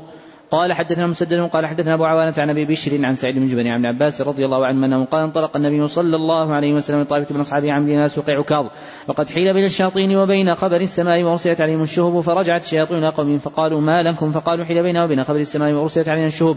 قالوا ما حال بينكم وبين خبر السماء؟ إلا شيء حدث. فاضربوا مشارق الأرض ومغاربها فانظروا ما هذا الذي حال بينكم وبين خبر السماء. فانصرف أولئك الذين توجهوا نحو تهامه إلى النبي صلى الله عليه وسلم وابن عامدين إلى سوق عكاظ ويصلي بأصحابه صلاة الفجر. فلما سمعوا القرآن استمعوا له فقالوا هذا والله الذي حال بينكم وبين خبر السماء. فهنالك حين رجعوا إلى قومهم وقالوا يا قومنا إنا سمعنا قرآن عجبا يهدي إلى الرشد فآمنا به ولن نشرك بربنا أحدا فأنزل الله على نبيه صلى الله عليه وسلم قل أوحي إلي وإنما أوحي إليه قول الجن. قوله عن أبي بشر هذه الكنية عندهم مع الإطلاق هي لأبي بشر اليشكري واسمه جعفر بن أبي وحشية. جعفر ابن أبي وحشية. واسم جعفر واسم أبي وحشية إياس. وهو جعفر بن إياس لكن يذكر بكنية أبيه غالبا. جعفر بن أبي وحشية اليشكري أبو بشر. نعم. أحسن الله إليكم. قال حدثنا مسدد قال حدثنا إسماعيل وقال حدثنا يوبا كلمة ابن عباس رضي الله عنه أنه قال قرأ النبي صلى الله عليه وسلم فيما أمر وسكت فيما أمر. وما كان ربك نسيا لقد كان لكم في رسول الله أسوة حسنة. قوله حدثنا مسدد تقدم أنه ليس في رواتهم. من اسمه مسدد إلا راو واحد هو مسدد بن مسرهد السدوسي. وهذه الآية لقد كان لكم في رسول الله أسوة حسنة هي آية الاتباع عند الصحابة. فأكثر آية استدل بها الصحابة على الاتباع هي هذه الآية. وأكثرهم استدلالا بها هما ابن عمر وابن عباس رضي الله عنهما. وجمع استدلالات الصحابة بهذه الآية مبحث نفيس في تحقيق الاتباع بأعظم آية فيه لأنها هي الآية التي قدمها الصحابة في تقرير الاتباع. نعم. أحسن الله إليكم. قال رحمه الله تعالى باب الجمع بين السورتين في الركعة والقراءة بالخواتيم بسورة قبل سورة وبأول سورة ويذكر عبد الله بن السعب أنه قال قرأ النبي صلى الله عليه وسلم المؤمنون في الصلح حتى إذا جاء ذكر موسى وهارون وقال ذكر عيسى أخذته سعلة فركع. وقرأ عمر رضي الله عنه في الركعة الأولى بمئة وعشرين آية من البقرة وفي الثانية بسورة من المثاني وقرأ الأحنف من كهف في الأولى وفي الثانية بيوسف ويونس وذكر أنه صلى مع عمر رضي الله عنه الصبح بهما وقرأ ابن مسعود رضي الله عنه بأربعين آية من الأنفال وفي الثانية بسورة من الفصل وقال قتلت في من يقرأ سورة واحدة في ركعتين أو يردد سورة واحدة في ركعتين كل كتاب الله فقال عبيد الله عن ثابت عن أنس رضي الله عنه أنه قال كان رجل من أنصار يومهم في مسجد قباء وكان كلما افتتح سورة يقرأ بها لهم في الصلاة مما يقرأ به افتتح بقل هو الله أحد حتى يفرغ منها ثم يقرأ سورة أخرى معه. وكان يصعد ذلك في كل ركعة وكلمه أصحابه فقالوا إنك تفتتح بهذه السورة. ثم لا ترى أنها تجزئك حتى تقرأ بأخرى فإما تقرأ بها وإما أن تدعها وتقرأ بأخرى. فقال ما أنا بتارك إن أحببت أن أمكم لذلك فعلت وإن كرهتم تركتكم وكانوا يرون أنه من أفضلهم وكرهوا أن يؤمهم غيره فلما أتاهم النبي صلى الله عليه وسلم أخبرهم الخبر.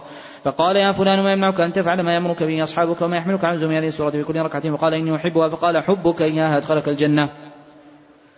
قال حدثنا آدم قال حدثنا شعبة عن عبد مرة قال سمعت أبا وائل قال جاء رجل ابن مسعود رضي الله عنه قال قرات فصل الليلة في ركعة فقال هذا كهذه الشعر؟ لقد عرفت النظائر التي كان النبي صلى الله عليه وسلم يقرن بينهن وذكر عشرين سورة من مفصل سورتين في كل ركعة. باب يقرأ في الأخرين بفاتحة الكتاب. قال حدثنا موسى بن إسماعيل قال حدثنا همام عن يحيى عن عبد الله بن أبي قتادة عن أبيه رضي الله عنه أن النبي صلى الله عليه وسلم كان يقرأ في الظهر في الأولين بأم الكتاب سورتين وفي الركعتين الأخرين بأم الكتاب يسمعون الآية ويطول في الركعة الأولى ما لا يطول في الركعة الثانية وهكذا في العصر وهكذا في الصبح. باب من خافت القراءة في الظهر والعصر. قال حدثنا قتيبة بن سعيد قال حدثنا جرير عن عمش عن عمارة بن عمر عن أبي معمر قال قلت لخباب أكان رسول الله صلى الله عليه وسلم يقرأ في الظهر والعصر؟ قال نعم قلنا من أين علمت؟ قال باضطراب لحيته.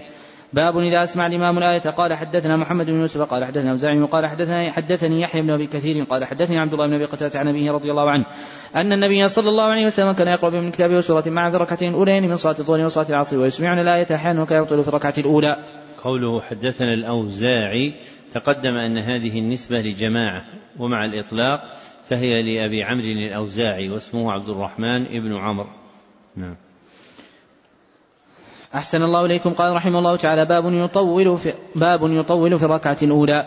قال حدثنا ابن عمي قال حدثنا هشام عن يحيى بن أبي كثير عن عبد الله بن أبي قتادة عن أبي رضي الله عنه أن النبي صلى الله عليه وسلم كان يطول في الركعة الأولى من صلاة الظهر وقصه في الثانية ويفعل ذلك في صلاة الصبح. باب جهر الإمام بالتأمين وقال عطاء آمين دعاء أمن ابن الزبير ومن وراءه حتى إن المسجد للجة, للجة. وكان أبو هريرة رضي الله عنه ينادي الإمام لا, تف لا, تف لا تفتني بآمين. وقال نافع كان عمر رضي الله عنه لا يدعه ويحضه وسمعت منه في ذلك خيرا. قوله باب جهر هذه الترجمة من أمهات التراجم عند البخاري. ذكرها منكرة باب جهر في موضعين. ذكرها وذكرها معرفة باب الجهر في خمسة مواضع. نعم. أحسن الله إليكم. قال حدثنا عبد الله بن يوسف قال أخبرنا مالك عن شاب عن سعيد بن المسيب وأبي سلمة بن عبد الرحمن أنهما أخبرا عن أبي هريرة رضي الله عنه أن النبي صلى الله عليه وسلم قال إذا أمن الإمام فأمنوا فإنه من وافق تأمينه تأمين الملائكة. غفر له ما تقدم من ذنبه. وقال ابن شهاب وكان رسول الله صلى الله عليه وسلم يقول آمين. باب فضل التأمين. قوله باب فضل تقدم أن هذه الترجمة من أمهات التراجم عند البخاري وأنه ذكرها في ستة وسبعين موضعا. أحسن الله إليكم. قال حدثنا عبد الله بن يوسف قال أخبرنا مالك بن عبد الزناد عن رجع عن أبي هريرة رضي الله عنه أن رسول الله صلى الله عليه وسلم قال إذا قال أحدكم آمين وقالت الملائكة في السماء آمين فوافقت إحداهما الأخرى غفر له ما تقدم من ذنبه. باب جهل المأموم بالتاء قال باب فضل. كم موضع؟ ستة وسبعين. يعني البخاري عنده اعتناء ببيان إيش؟ فضائل. وأحيانا يأتي من تصرفات المصنفين مثل هذا الذي إذا لمحه الذكي وصل منه إلى علم خفي. فمثلا من بدائع ما في كتاب الكشاف للزمخشري مع ما فيه من الشنائع أنه اعتنى ببيان بدع التفاسير. فكان في بعض المواضع يقول ومن بدع التفاسير كذا وكذا.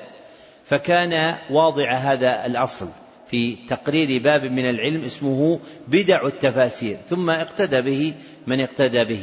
فملاحظة مناحي المصنفين. أحيانا تفتق الذهن في الوقوف على تصرف من التصرفات الذي لا يكن أحد أفرده بالتصنيف. لكن مصنفا ذكيا اعتنى أثناء تصنيفه ببيانه ولم يفرده هو. كهذا الموضع الذي ذكرناه من تفسير الزمخشري. ومثله في تفسير ابن جرير مثلا عنايته ببيان سنن العرب في كلامهم يعني طرائقهم. فهذا باب من العلم نافع جدا.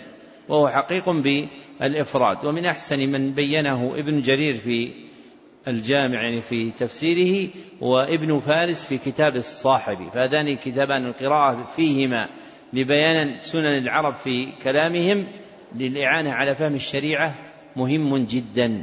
نعم. أحسن الله إليكم. قال رحمه الله تعالى باب جهل المأموم بالتأمين. قال حدثنا عبد الله بن مسلمة عن مالك عن سمي مولى أبي بكر عن أبي صالح عن أبي هريرة رضي الله عنه أن رسول الله صلى الله عليه وسلم قال إذا قال الإمام غير المغضوب عليهم ولا الضالين فقولوا آمين. فإنه من وافق قوله قول الملائكة غفر له ما تقدم من ذنبه. تابعه محمد بن عبد عن أبي سلمة عن أبي هريرة رضي الله عنه عن النبي صلى الله عليه وسلم ونعيم المجمر ونعيم المجمر عن أبي هريرة رضي الله عنه. باب إذا ركع قوله, قوله نعيم المجمر. هذا اللقب جاء لواحد من الرواة نسبة له. وهو نعيم بن عبد الله المجمر المدني لأنه كان يبخر المسجد وله ولد اسمه محمد لا رواية له في الصحيح وإنما عند أبي داود أو النسائي لكن أظن عند أبي داود نعم. أحسن الله إليكم. قال رحمه الله تعالى باب إذا ركع دون الصف. قال حدثنا موسى بن إسماعيل قال حدثنا همام عن الأعلم وهو زياد عن الحسن عن أبي بكر رضي الله عنه أنه انتهى إلى النبي صلى الله عليه وسلم راكع فركع قبل أن يصل إلى الصف فذكر ذلك النبي صلى الله عليه وسلم فقال زادك الله حفظه ولا تعد. قوله عن الأعلم هذا لقب راو يذكر به كثيرا واسمه زياد بن حسان الباهلي زياد بن حسان الباهلي وفي رواة أبي داود والنسائي رجل يقال له ابن الأعلم ابن الأعلم اسمه يعقوب بن القعقاع. يعقوب بن القعقاع ابن الأعلم الأزدي. لكن إذا جاء ذكر الأعلم فهو زياد بن حسان. نعم.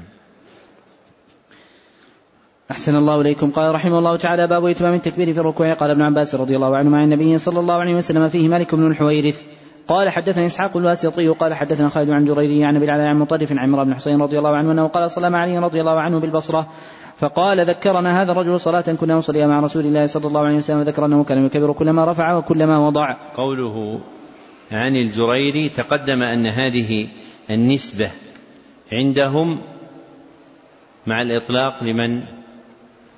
نعم. أحسنت. لسعيد بن إياس الجريري.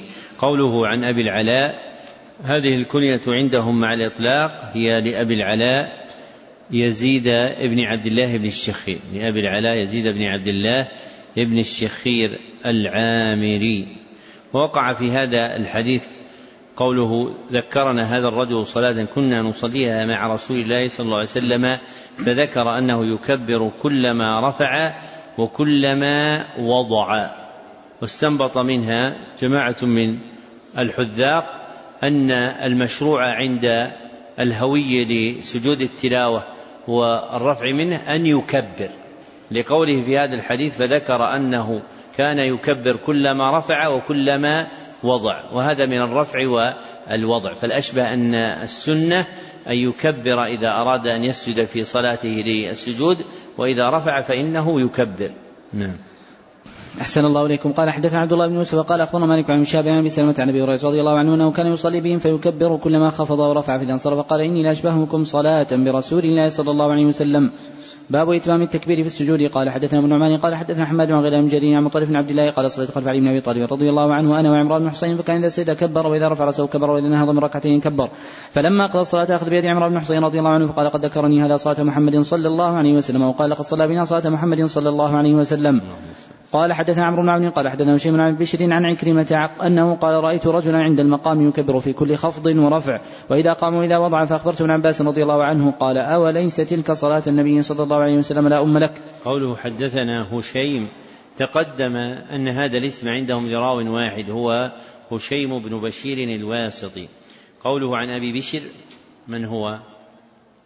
نعم أحسن. جعفر بن أبي وحشية اليشكري نعم. أحسن الله إليكم. قال رحمه الله تعالى باب التكبير إذا قام من السجود. قوله باب التكبير هذه الترجمة من أمهات التراجم ذكرها البخاري في تسعة مواضع كلها يقول فيه باب التكبير. نعم. أحسن الله إليكم. قال رحمه الله تعالى حدث موسى بن إسماعيل قال أخبرنا همام عن قتادة عن كلمة أنه قال صليت خلف شيخ من مكة.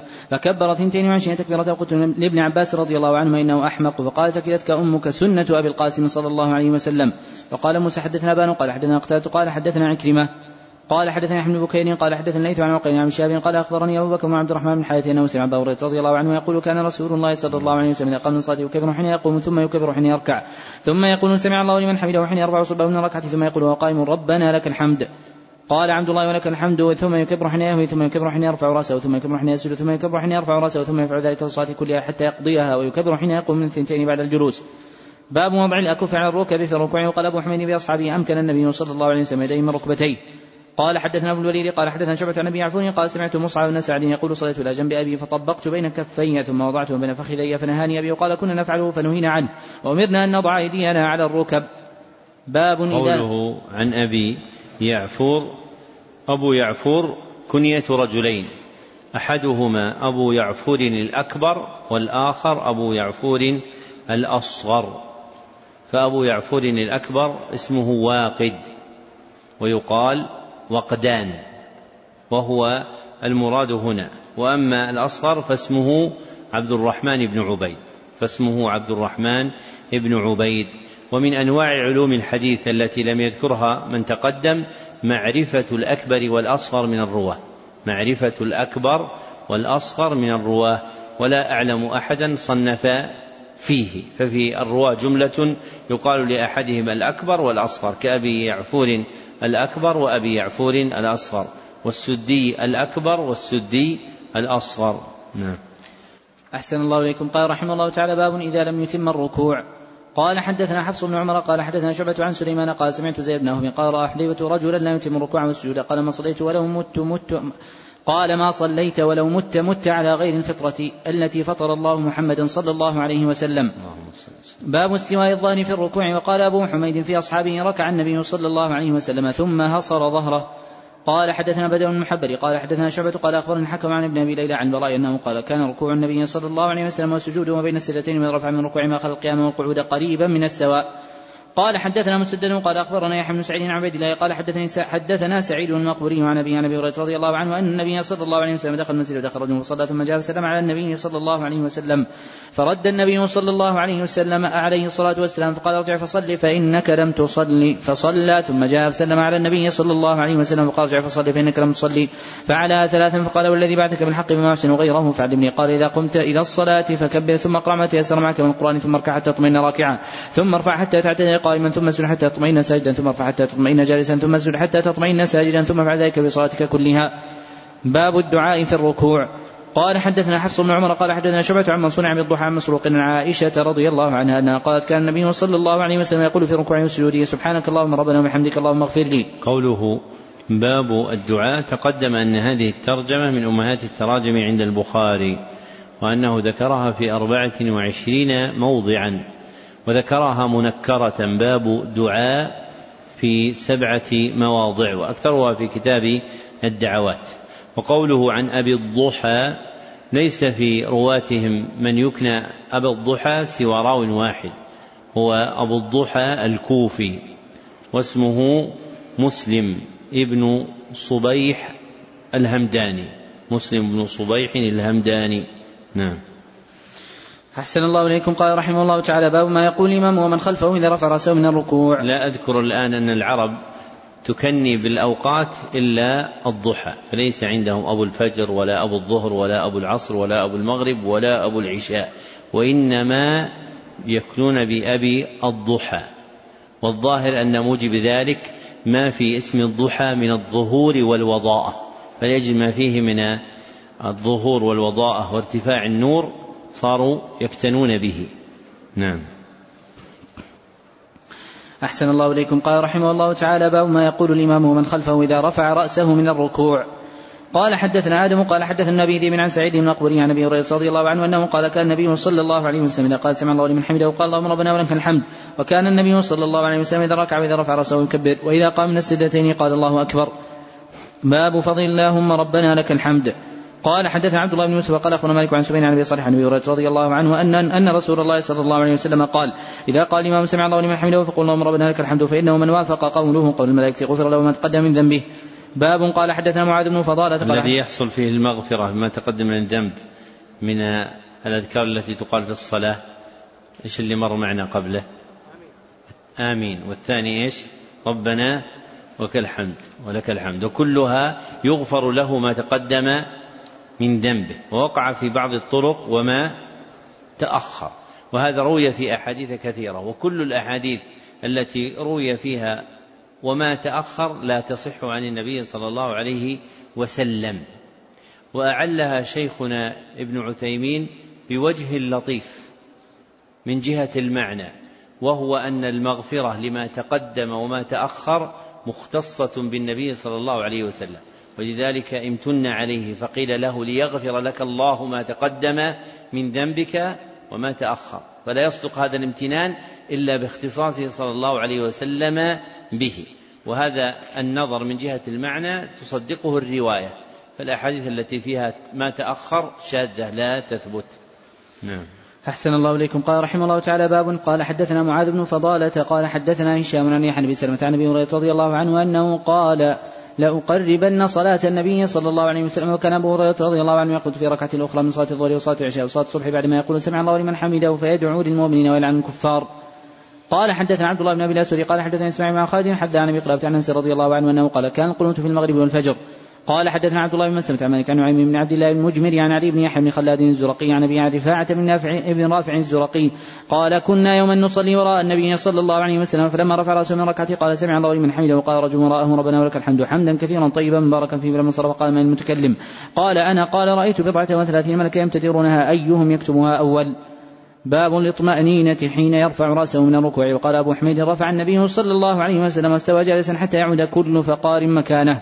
قال حدثنا ابن الوليد قال حدثنا شعبة عن ثابت قال كان أنس رضي الله عنه ينعت لنا صلاة النبي صلى الله عليه وسلم وكان يصلي وإذا رفع رأسه من الركوع قام حتى نقول قد نسي قال حدثنا ابن الوليد قال حدثنا شعبة عن الحكم عن ابن أبي ليلى عن البراء رضي الله عنه أنه قال كان ركوع النبي صلى الله عليه وسلم والسجود وإذا رفع رأسه من الركوع بين السدتين قريبا من السواء قال حدثنا سليمان بن حرب قال حدثنا حماد بن زيد عن أبي قلابة أنه قال كان مالك الحديث يرينا كيف كان صلاة النبي صلى الله عليه وسلم وذاك في غير وقت الصلاة فقام فأمكن القيام ثم ركع فأمكن ركوعا ثم رفع رأسه. ثم رفع رأسه فأنصب هنية ثم قال فصلى بنا صلاة شيخنا هذا أبي بريد وكان أبو بريد إذا رفع رأسه من السجدة الآخرة استوى قاعدا ثم نهض. باب يهوي بالتكبير حين يسجد وقال نافع كان ابن عمر رضي الله عنه يضع يديه قبل ركبتيه. قال حدثنا أبو اليماني قال حدثنا شعيب بن الزهري قال أخبرني أبو بكر بن عبد الرحمن بن حاتم بن هشام وابو سلمة بن عبد الرحمن بن أبي هريرة رضي الله عنه كان يكبر في كل صلاه من المكتوبة وغيرها في رمضان وغيره. فيكبر حين يقوم ثم يكبر حين يركع ثم يقول سمع الله لمن حمده ثم يقول ربنا ولك الحمد. قبل أن يسجد ثم يقول الله أكبر حين يوم سجدا ثم يكبر حين يرفع رأسه من السجود ثم يكبر حين يسجد ثم يكبر حين يرفع رأسه من السجود ثم يكبر حين يقوم من الجلوس في الاثنتين. ويفعل ذلك في كل ركعة حتى يفرغ من الصلاة ثم يقول حين ينصرف والذي نفسي بيده إني لأقربكم شبها بصلاة رسول الله صلى الله عليه وسلم كانت هذه صلاته حتى فرق الدنيا. إن كانت هذه لصلاته حتى برق الدنيا. قال وقال أبو هريرة رضي الله عنه وكان رسول الله صلى الله عليه وسلم حين يرفع رأسه ويقول سمع الله لمن حمده ربنا ولك الحمد. يدعو لرجال فيسميهم بأسمائهم فيقول اللهم انجل الوليد بن الوليد وسلمة بن هشام وعياش بن أبي ربيعة والمستضعفين من المؤمنين اللهم اشد وطأتك على مضر واجعلها عليهم سنين كسن يوسف وأهل المشرق يومئذ وأهل المشرق يومئذ من مضر مخالفون له. قال حدثنا علي بن عبد الله قال حدثنا سفيان غير مرة عن زهري قال سمعت أنس مالك رضي الله عنه يقول سقط رسول الله صلى الله عليه وسلم عن فرسه وربما قال سفيان من فرس فجحش شقه الأيمن. فدخلنا عليه نعوده فحضرت صلاته وصلى بنا قاعدا وقعدنا وقال سفيان مرة صلينا قعودا فلما قضى الصلاة قال إنما جعل الإمام يتم بهم فإذا كبروا فكبروا وإذا ركع فاركعوا وإذا رفع فارفعوا. وإذا قال سمع الله لمن حمده فقولوا ربنا ولك الحمد وإذا سجد في السجود قال سفيان كذا جاء به معمر قلت نعم. قال لقد حفظ كذا قال الزهري ولك الحمد حفظت من شقي الأيمن. فلما خرج من عند الزهري قام درج وأنا عنده فجحش ساقه الأيمن. باب فضل السجود. قال حدثنا أبو اليماني قال أخبرنا شعيب بن عزوري قال أخبرني سعيد بن المسيب وعطاء بن يزيد الليثي وأن أبا هريرة أخبرهما أن الناس قالوا يا رسول الله إن ربنا يوم القيامة. قال هل تمارون في القمر ليلة بدر؟ ليس دونه سحاب. قالوا لا يا رسول الله. قال فهل تمارون في الشمس؟ ليس دونها سحاب. قالوا لا. قال فإنكم ترونهم كذلك يحشر الناس يوم القيامة. فيقول من كان يعبد شيئا فليتبع. فمنهم من يتبع الشمس ومنهم من يتبع القبر ومنهم من يتبع الطواغيت وتبقى هذه الأمة فيها منافقها فيأتيهم الله عز وجل فيقول أنا ربكم فيقولون هذا مكاننا حتى يأتينا ربنا. فإذا جاء ربنا عرفنا فيأتيهم الله عز وجل فيقولون ربكم فيقولون أنت ربنا فيدعوهم فيضرب الصراط بين ظهراني جهنم فأكون أول من يجوز من الرسل بأمته.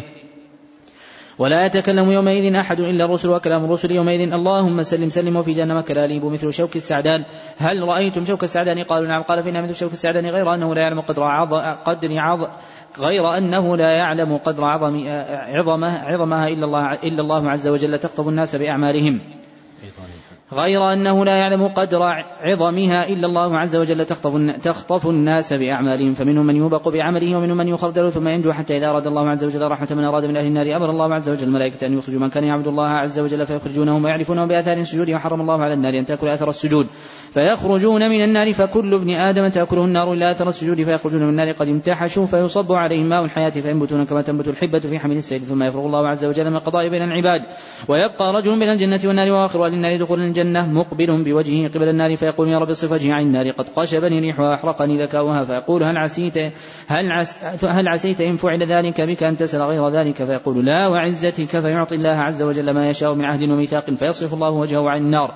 فإذا أقبل به على الجنة رأى بهجتها سكت ما شاء الله أن يسكت ثم قال يا رب قدمني عند باب الجنة فيقول الله له أليس قد أعطيت العود والميثاق ألا تسأل غير الذي كنت سألت؟ فيقول يا رب لا أكون أشقى خلقك. فيقول فما عسيت إن أعطيت ذلك ألا تسأل غيره. فيقول نعم عزتك لا أسأل غير ذلك فيعطي ربه ما شاء من عدل وميثاق. فيقدمه إلى باب الجنة فإذا بلغ بابها فرأى زهرته وما فيها من نظرة والسرور فيسكت ما شاء الله أن يسكت. فيقول يا رب ادخل الجنة فيقول الله عز وجل ويحك ابن آدم ما أغدرك أليس قد أعطيت العهود والميثاق؟ لا تسأل غير الذي أعطيت. فيقول يا رب لا اجعلني أشقى خلقك فيضحك الله عز وجل منه ثم يذن له في دخول الجنة فيقول تمنى فيتمنى حتى إذا انقطع حتى إذا انقطع أمنيته. قال الله عز وجل من كذا وكذا. أقبل يذكره ربه حتى إذا انتهت به الأماني قال الله تعالى لك ذلك ومثله معه قال أبو سعيد الخدري لأبي هريرة رضي الله عنهما إن رسول الله صلى الله عليه وسلم قال قال الله عز وجل لك ذلك وعشرة أمثاله قال أبو هريرة لم أحفظ من رسول الله صلى الله عليه وسلم لا قوله لك ذلك ومثله معه قال أبو سعيد إني سمعته يقول ذلك لك وعشرة أمثاله. باب يبدي ضبعيه ويجافي في السجود. قوله باب يبدي ضبعيه أي يظهرهما. والضبع باطن الساعد الذي أعلاه الإبط. باطن الساعد الذي أعلاه الإبط. يسمى ضبعا. نعم. أحسن الله إليكم. قال حدثنا يحيى بن بكير قال حدث باطن, باطن العضد. باطن العضد الساعد هذا. باطن العضد الذي هو أسفل الإبط. نعم. أحسن الله إليكم. قال حدثنا يحيى بن بكير قال حدثني بك قال حدثني بكر بن مضر عن جعفر عن ابن هرمز عن عبد الله بن مالك بن حينة رضي الله عنه أن النبي صلى الله عليه وسلم كان إذا صلى فرج بين يديه حتى يبدو بياض إبطيه وقال إذ حدثني جعفر بن ربيعة وذكر نحوه. باب يستقبل بأطراف رجليه القبلة قال أبو قاله أبو حميد الساعدي رضي الله عنه عن النبي صلى الله عليه وسلم. قوله باب يستقبل. هذه الترجمة من أمهات التراجم عند البخاري. ذكرها بالفعل باب يستقبل في ثلاثة مواضع. وذكرها بالمصدر باب استقبال في خمسة مواضع. نعم. أحسن الله إليكم. قال رحمه الله تعالى باب إذا لم يتم السجود. قال حدثنا الصلت بن محمد. قال حدثنا مهدي بن عواص عن أبي عن حذيفة رضي الله عنه أنه رأى رجلا لا يتم ركوعه ولا سجوده فلما قضى صلاته قال له حذيفة رضي الله عنه ما صليت؟ قال وأحسبه قال ولو مت مت على غير سنة محمد صلى الله عليه وسلم باب السجود على سبعة أعظم. قوله باب السجود هذه الترجمة من أمهات التراجم عند المصنف. ذكرها معرفة في أربعة مواضع. باب السجود. وجاءت منكرة في موضع واحد. باب سجود. نعم. أحسن الله إليكم. قال حدثنا قبيصة قال حدثنا سفيان عن عمرو بن دينار عن طاووس عن عباس رضي الله عنهما أنه قال أمر النبي صلى الله عليه وسلم أن يسجد على سبعة أعضاء ولا يكف شعرا ولا ثوبا من الجبهة واليدين والركبتين والرجلين قال حدثنا مسلم بن إبراهيم قال حدثنا شعبة عن عمرو عن طاووس عن عباس رضي الله عنه عن النبي صلى الله عليه وسلم أنه قال أمرنا الناس على سبعة أعظم ولا نكف ولا نكف ثوبا ولا شعرا. قال حدثنا آدم قال حدثنا إسرائيل عن أبي إسحاق عن عبد الله بن يزيد الخطمي قال حدثنا براء بن عازم وغير كذوب قال كنا نصلي خلف النبي صلى الله عليه وسلم إذا قال سمع الله لمن حمده ولم يحني أحد منا ظهره حتى يضع النبي صلى الله عليه وسلم جبهته على الأرض. باب السجود على الأنف. قال حدثنا معل بن أسد قال حدثنا وائل بن عبد الله بن طاووس عن أبي عن عباس رضي الله عنهما أنه قال قال النبي صلى الله عليه وسلم امرت ان على سبعة أعظم على الجبهة وأشرب يدي على الانف واليدين والركبتين وأطراف القدمين ولا نكفت الثياب والشعر. باب السجود على الأنف والسجود على الطين. قال حدثنا موسى قال حدثنا همام عن يحيى عن أبي سلمة أنه قال انطلقت إلى ابي سعيد الخدري رضي الله عنه فقلت ألا تخرج بنا إلى النخل نتحدث. فخرج فقال قلت حدثني ما سمعت من النبي صلى الله عليه وسلم القدر قال اعتكف رسول الله صلى الله عليه وسلم عشر الأول من رمضان. واعتكفنا معه فأتاه جبريل فقال إن الذي تطلب أمامك واعتكف العشر الأوسط واعتكفنا معه فأتاه جبريل فقال الذي تطلب أمامك قام النبي صلى الله عليه وسلم خطيبا صبيحة عشرين من رمضان. فقال من كان اعتكف مع النبي صلى الله عليه وسلم فليرجع فإني أريت ليلة وإني نسيتها وإنها في العشر الأواخر في وتر وإني رأيت كأني أسجد في طين وماء وكان سقف المسجد جريد النخل. وما نرى في السماء شيئا فجاءت قزعة فأمطرنا فصلى بنا النبي صلى الله عليه وسلم. حتى رأيت أثر الطين والماء على جبهة رسول الله صلى الله عليه وسلم وارنبته تصديق رؤياه باب عقد الثياب وشدها ومن ضم إليه ثوبه إذا خاف أن تنكشف عورته. قال حدثنا محمد بن كثير قال أخبرنا سفيان عن أبي حازم عن سالم سعد رضي الله عنه أنه قال كان الناس يصلون مع النبي صلى الله عليه وسلم وهم عاقدو أزرهم من الصغر على رقابهم. فقيل للنساء لا ترفعن رؤوسكن حتى يستوي الرجال جلوسا. باب لا يكف شعرا. قوله باب لا تقدم أن هذه الترجمة من امهات التراجم عند البخاري. ذكرها في مئة موضع وأربعة مواضع ولا تارة تكون عنده للنهي وتارة للنفي. نعم. أحسن الله إليكم. قال حدثنا ابن عمر قال حدثنا حماد بن زيد عن عمرو بن دينار عن طاووس عن عباس رضي الله عنه أنه قال أمر النبي صلى الله عليه وسلم سوى على سبعة أعظم ولا يكف ثوبه ولا شعره. باب لا يكف ثوبه في الصلاة. قال حدثنا موسى بن إسماعيل قال حدثنا أبو عوانة عن عمرو عن طاووس عن عباس رضي الله عنه عن النبي صلى الله عليه وسلم أنه قال أمرت أن على سبعة لا أكف شعرا ولا ثوبا. باب التسبيح والدعاء في السجود. قال حدثنا مسدد قال حدثنا يحيى عن سفيان قال حدثني منصور عن مسلم عن مسروق عن عائشة رضي الله عنها أنها قالت كان النبي صلى الله عليه وسلم يكثر أن يقول في ركوع السجود سبحانك اللهم ربنا وبحمدك اللهم اغفر لي أول القرآن. باب المكث بين السجدتين. قال حدثنا ابن عمر قال حدثنا أحمد عن يبان بقلبة أن مالك بن حويت قال لاصحابه لا نبئكم صلاة رسول الله صلى الله عليه وسلم. قالوا ذاك بغير حين صلاة. فقام ثم ركع فكبر ثم رفع رأسه فقام هنية ثم سجد ثم رفع رأسه هنية وصلى صلاة عمرو بن سلمة شيخنا هذا. قال إنه كان يفعل شيئا أرى لم أرهم يفعلونه. كان يقول في الثالثة والرابعة قال فاتنا النبي صلى الله عليه وسلم فقمنا عنده. فقال لو رجعت من صلوا صلاة كذا في حين كذا صلوا صلاة كذا في حين كذا فإذا حضرت الصلاة فليؤذن أحدكم ليومكم أكبركم. قال حدثنا محمد عبد الرحيم قال حدثنا أبو أحمد محمد عبد الله الزبيري قال حدثنا مسعر عن الحكم عن عبد الرحمن بن عن البراء رضي الله عنه أنه قال كان سجود النبي صلى الله عليه وسلم وركوعه وقعود بين السجدتين قريبا من السواء. قال حدثنا سليمان بن حرب قال حدث أحمد بن زيد عن ثابت عن أنس رضي الله عنه أنه قال إني لا آل أن أصلي بكم كما رأيت النبي صلى الله عليه وسلم يصلي بنا. قال ثابت كان أنس يصنع شيئا لم اراكم تصنعونه. كان إذا رفع رأسه من الركوع قام حتى يقول القائل قد نسي. وبين السجدتين حتى يقول القائل قد نسي. باب لا يفترش ذراعيه في السجود. وقال أبو حميد سجد النبي صلى الله عليه وسلم وضع يديه غير مفترش ولا قابضهما. قال حدثنا محمد بن قال حدثنا محمد جابر قال حدثنا شعبة قال سمعت قتادة عن أنس مالك رضي الله عنه عن النبي صلى الله عليه وسلم أنه قال في السجود ولا يبسط أحدكم ذراعيه بساط الكلب. باب من استوى قاعدا في متر من صلاته ثم نهض. قال حدثنا محمد بن الصباح قال أخبرنا هشيم قال أخبرنا خالد بن حذاء عن بقلابة قال أخبرنا مالك بن الحارث الليثي وانه راى النبي صلى الله عليه وسلم يصلي فإذا كان في متر من صلاته لم ينهض حتى يستوي قاعدا. باب كيف يعتمد على الأرض إذا قام من الركعة. قوله باب كيف تقدم أن هذه الترجمة من أمهات التراجم عند البخاري وأنه ذكرها في ستة مواضع. نعم. أحسن الله إليكم. قال رحمه الله تعالى حدثنا معلى بن أسد قال حدثنا وهيب عن بن بقلبة قال جاءنا مالك, مالك بن الحويرث فصلى بنا في مسجدنا هذا فقال إني أصلي بكم وما أريد الصلاة ولكن أريد أن أريكم كيف رأيت النبي صلى الله عليه وسلم يصلي. قال أيوب فقلت لأبي قلابة وكيف كان صلاته؟ قال مثل صلاة شيخنا هذا يعني عمرو بن سلمة قال أيوب كان ذلك الشيخ يتم التكبير وإذا رفع رأسه عن السجدة الثانية جلس واعتمد على الأرض ثم قام. قوله عمرو عمرو بن عمرو بن سلمة وقع كسر هذا الحرف.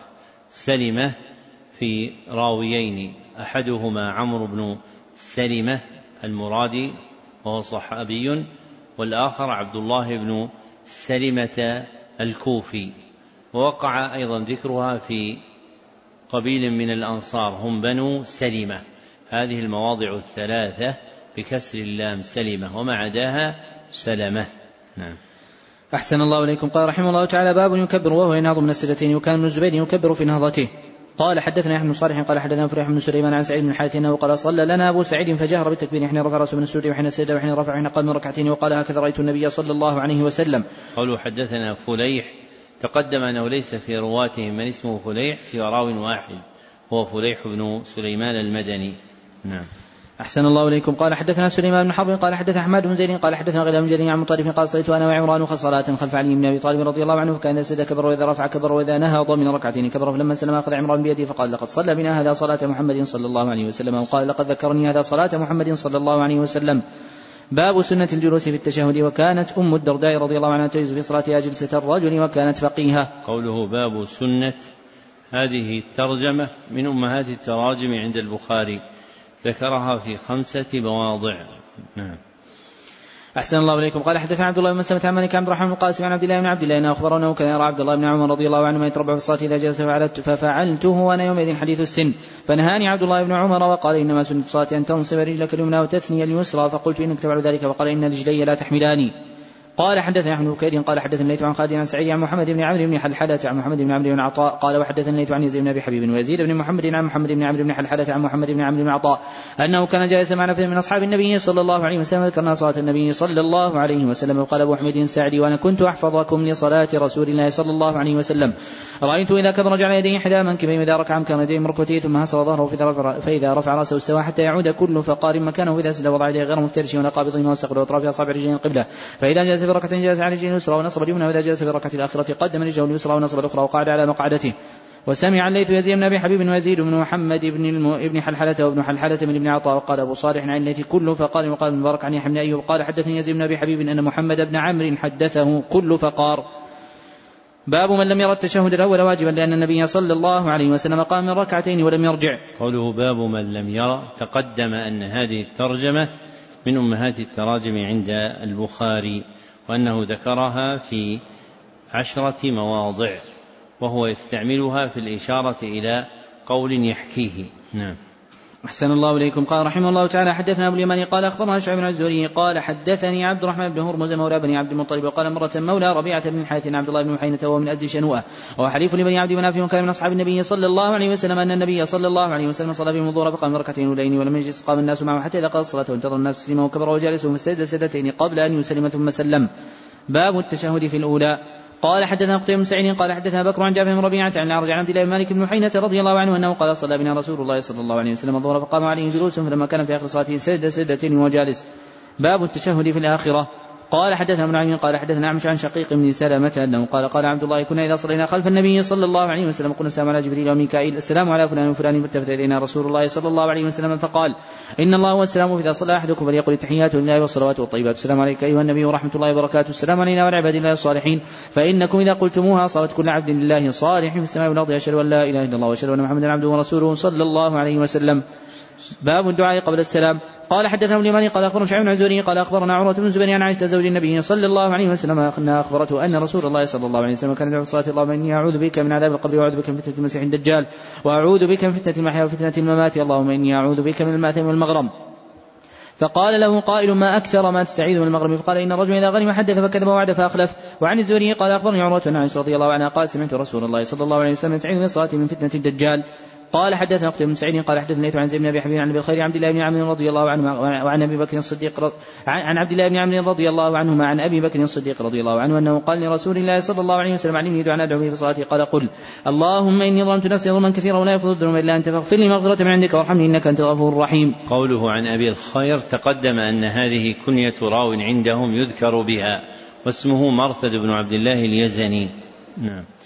أحسن الله إليكم. قال رحمه الله تعالى باب ما يتخير من الدعاء بعد التشهد وليس بواجب.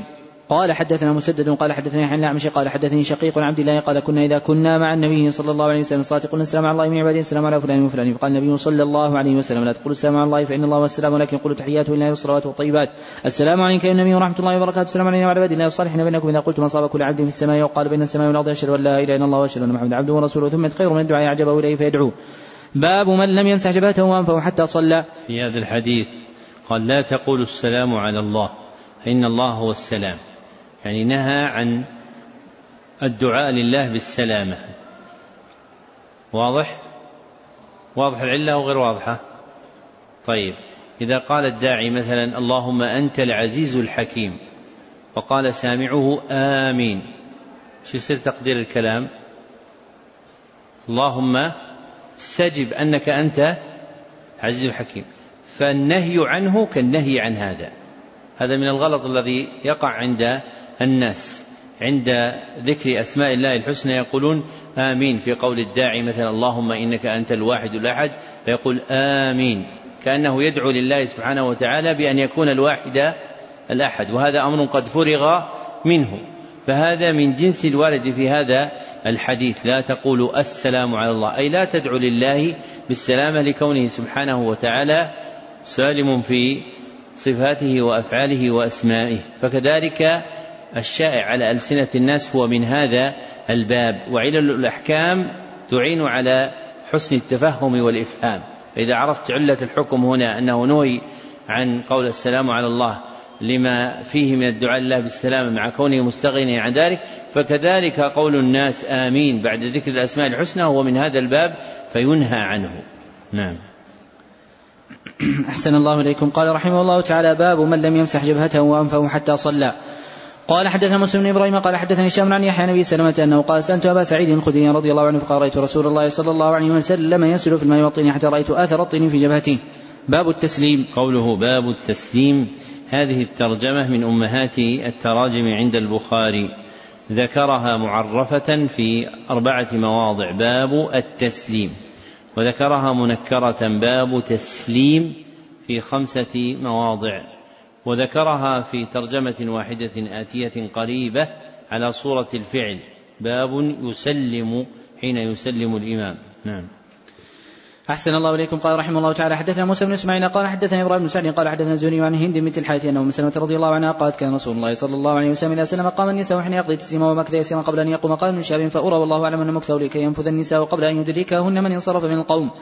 باب يسلم حين يسلم الإمام. وكان عمر رضي الله عنه ما يستحب إذا سلم الإمام أن يسلم من خلفه.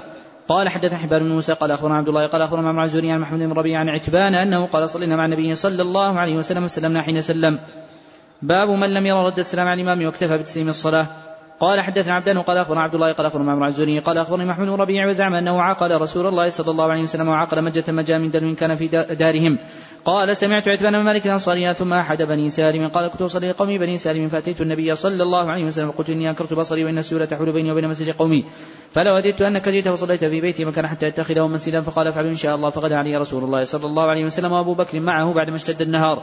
فاستأذن النبي صلى الله عليه وسلم فاذنت له فلم يجلس حتى قال أين تحب أن أصلي من بيتك؟ فأشار إليه من المكان الذي فأشار إليه من المكان الذي أحب أن يصلي فيه فقام فصففنا خلفه ثم سلم وسلمنا حين سلم. قوله, قوله حدثنا عبدان تقدم أن عبدان لقب لراو واحد يذكر به واسمه عبد الله بن عثمان بن جبلة العتكي المروزي. نعم.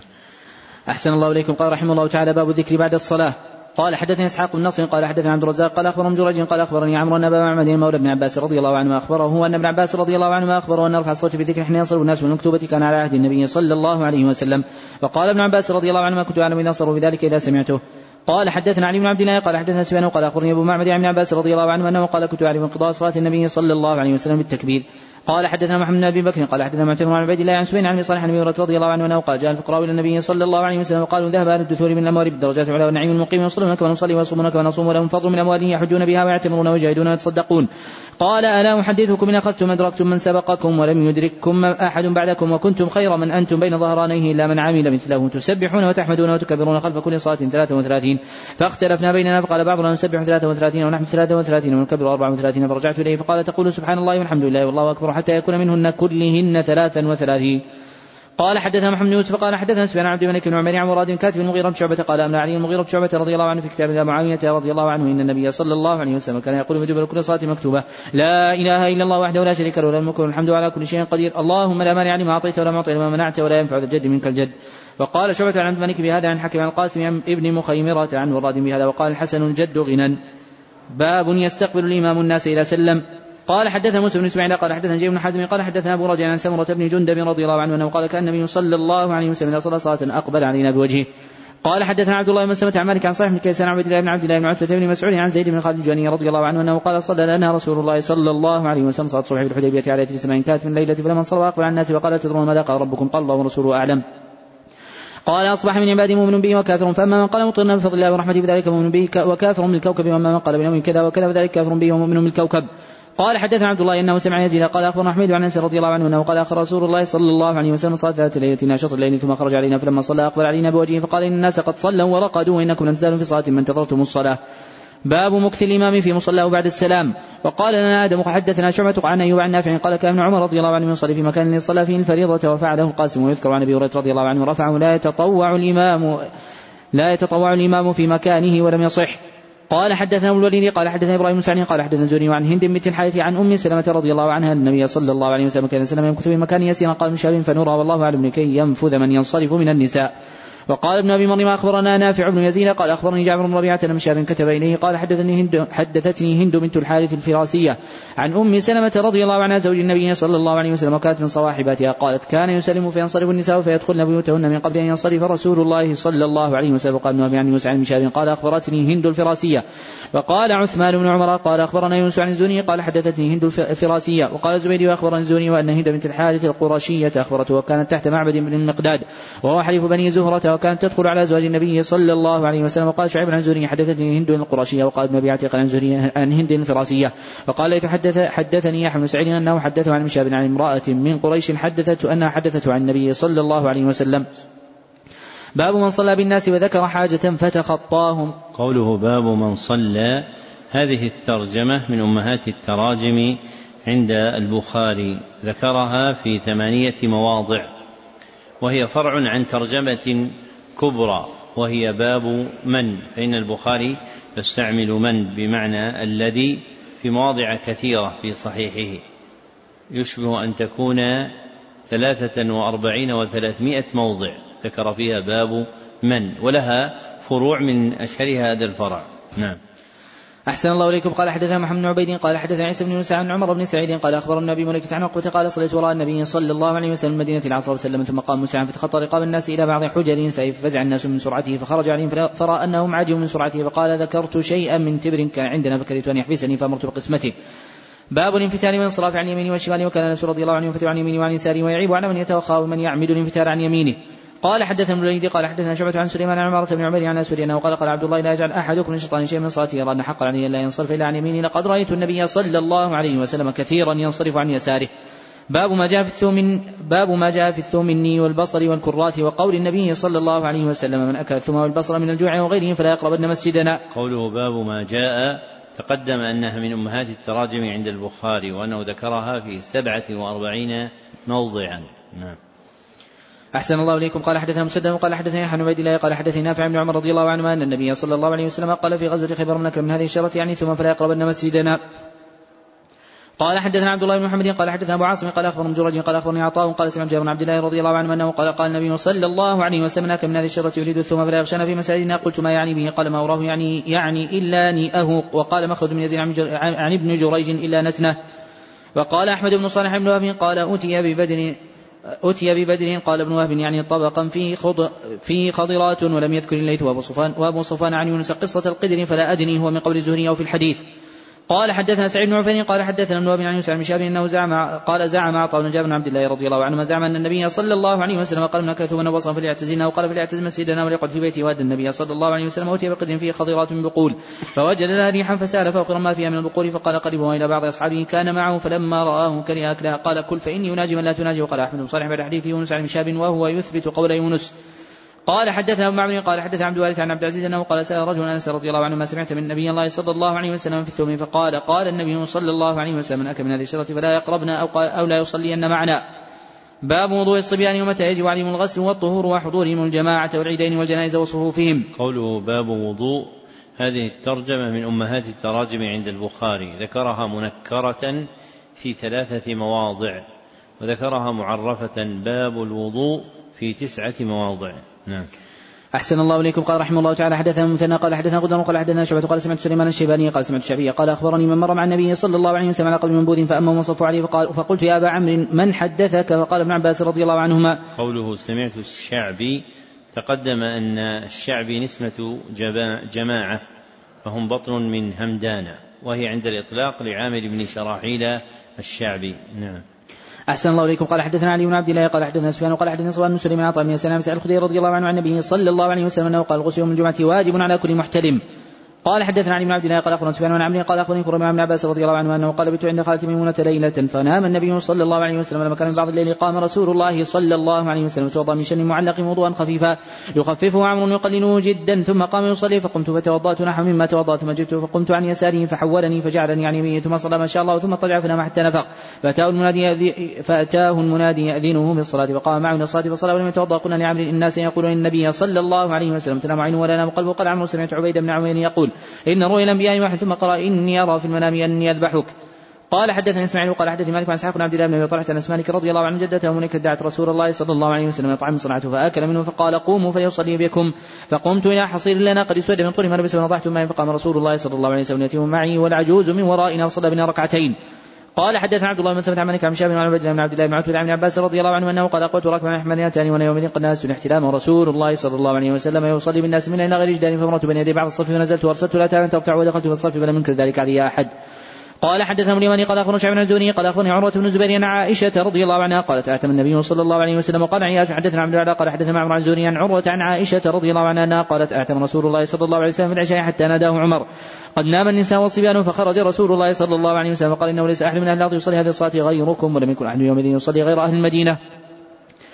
قال حدثنا عمرو بن علي قال حدثنا يحيى قال حدثنا سفيان قال حدثني عمرو بن عابس أنه قال سمعت ابن عباس رضي الله عنهما قال له رجل شهدت الخروج مع رسول الله صلى الله عليه وسلم قال نعم ولولا مكاني منه ما شهدته يعني من صغره أتى, أتى العلم الذي عند ذلك كثير من الصلت ثم خطب ثم أتى النساء فوعظهن وذكرهن وأمرهن أن يتصدقن وجعلت المرأة تهوي بيدها إلى إلى حلقها تلقي في ثوب بلال ثم أتى هو وبلال البيت.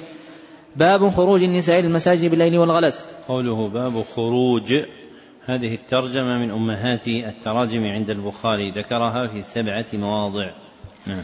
أحسن الله إليكم. قال حدثنا أبو اليماني قال أخبرنا شعيب بن عزوري قال أخبرني عروة بن زبير عن عائشة رضي الله عنها أنها قالت أعتم رسول الله صلى الله عليه وسلم العتمة حتى نادى عمرنا بالنساء وصبيان. فخرج النبي صلى الله عليه وسلم وقال ما ينتظرها أحد غيركم من أهل الأرض ولا يصلى يومئذ إلا بالمدينة؟ وكانوا يصلون العتمة وما بين أن يغيب الشفق إلى ثلث الليل الأول. قال حدثنا عبد الله بن موسى عن حضرة عن سالم بن عبد الله بن عمر رضي الله عنه عن النبي صلى الله عليه وسلم وقال استأذنكم نساؤكم بليل المسجد فأذنوا لهن.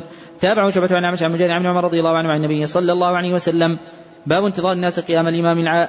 باب انتظار الناس قيام الإمام العالم.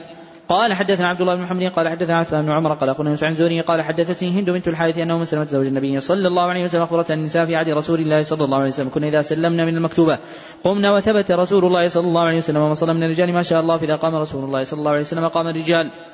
قال حدثنا عبد الله بن مسلمة عن مالك قال وحدثنا عبد الله بن يوسف قال أخبرنا مالك عن يحيى بن عن عمرة بنت عبد الرحمن عن عائشة رضي الله عنها قالت إن كان رسول الله صلى الله عليه وسلم يصلي الصبح ينصرف النساء متلفعات ببروطهن ما يعرفن من الغلس قال حدثنا محمد المسكين قال حدثنا بشر قال أخبرنا أبو قال حدثني أحمد بن ابي كثير عبد الله بن أبي قتادة الأنصاري عن ابي أنه قال قال رسول الله صلى الله عليه وسلم اني اقوم إلى الصلاة وأنا أريد أن أطول فيها فأسمع كاصري فتجاوز في صلاتي كراهيه أن أشق على أمي.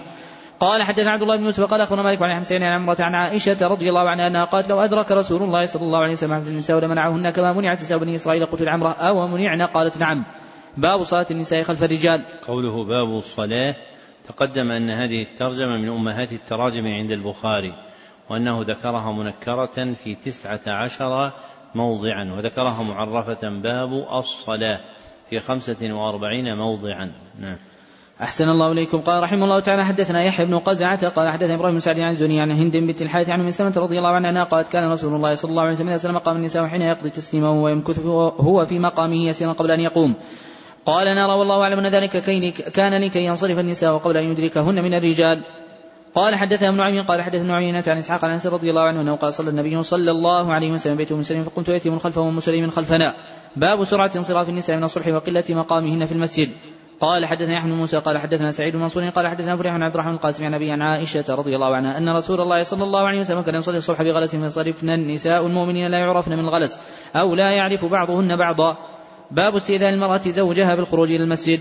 قال حدثنا مسدد قال حدثنا يزيد بن زريع عن بن الزهري عن سيدنا عبد الله عن أبيه رضي الله عنهما عن النبي صلى الله عليه وسلم أنه قال إذا استأذنت امرأة أحدكم فلا يمنعها. باب صلاة النساء خلف الرجال. قال حدثنا ابن عمي قال حدثنا معينة عن إسحاق عن أنس رضي الله عنه أنه قال صلى النبي صلى الله عليه وسلم بيت ام سلم فقمت ويتيم خلفه وأم سليم خلفنا. قال حدثنا يحيى بن قزعة قال حدثنا إبراهيم سعد عن زوري عن هند بنت الحارث عن أم سلمة رضي الله عنها أنها قالت كان رسول الله صلى الله عليه وسلم إذا سلم قام النساء حين يقضي تسليما ويمكث في مقام يسيرا. قبل أن يقوم قالت نرى والله أعلم أن ذلك كان لكي ينصرف النساء وقبل أن يدركهن الرجال. صفحة 152 في الحاشية حديث كامل. 152 في الحاشية اليمنى. نعم حدثنا أبو النعمان.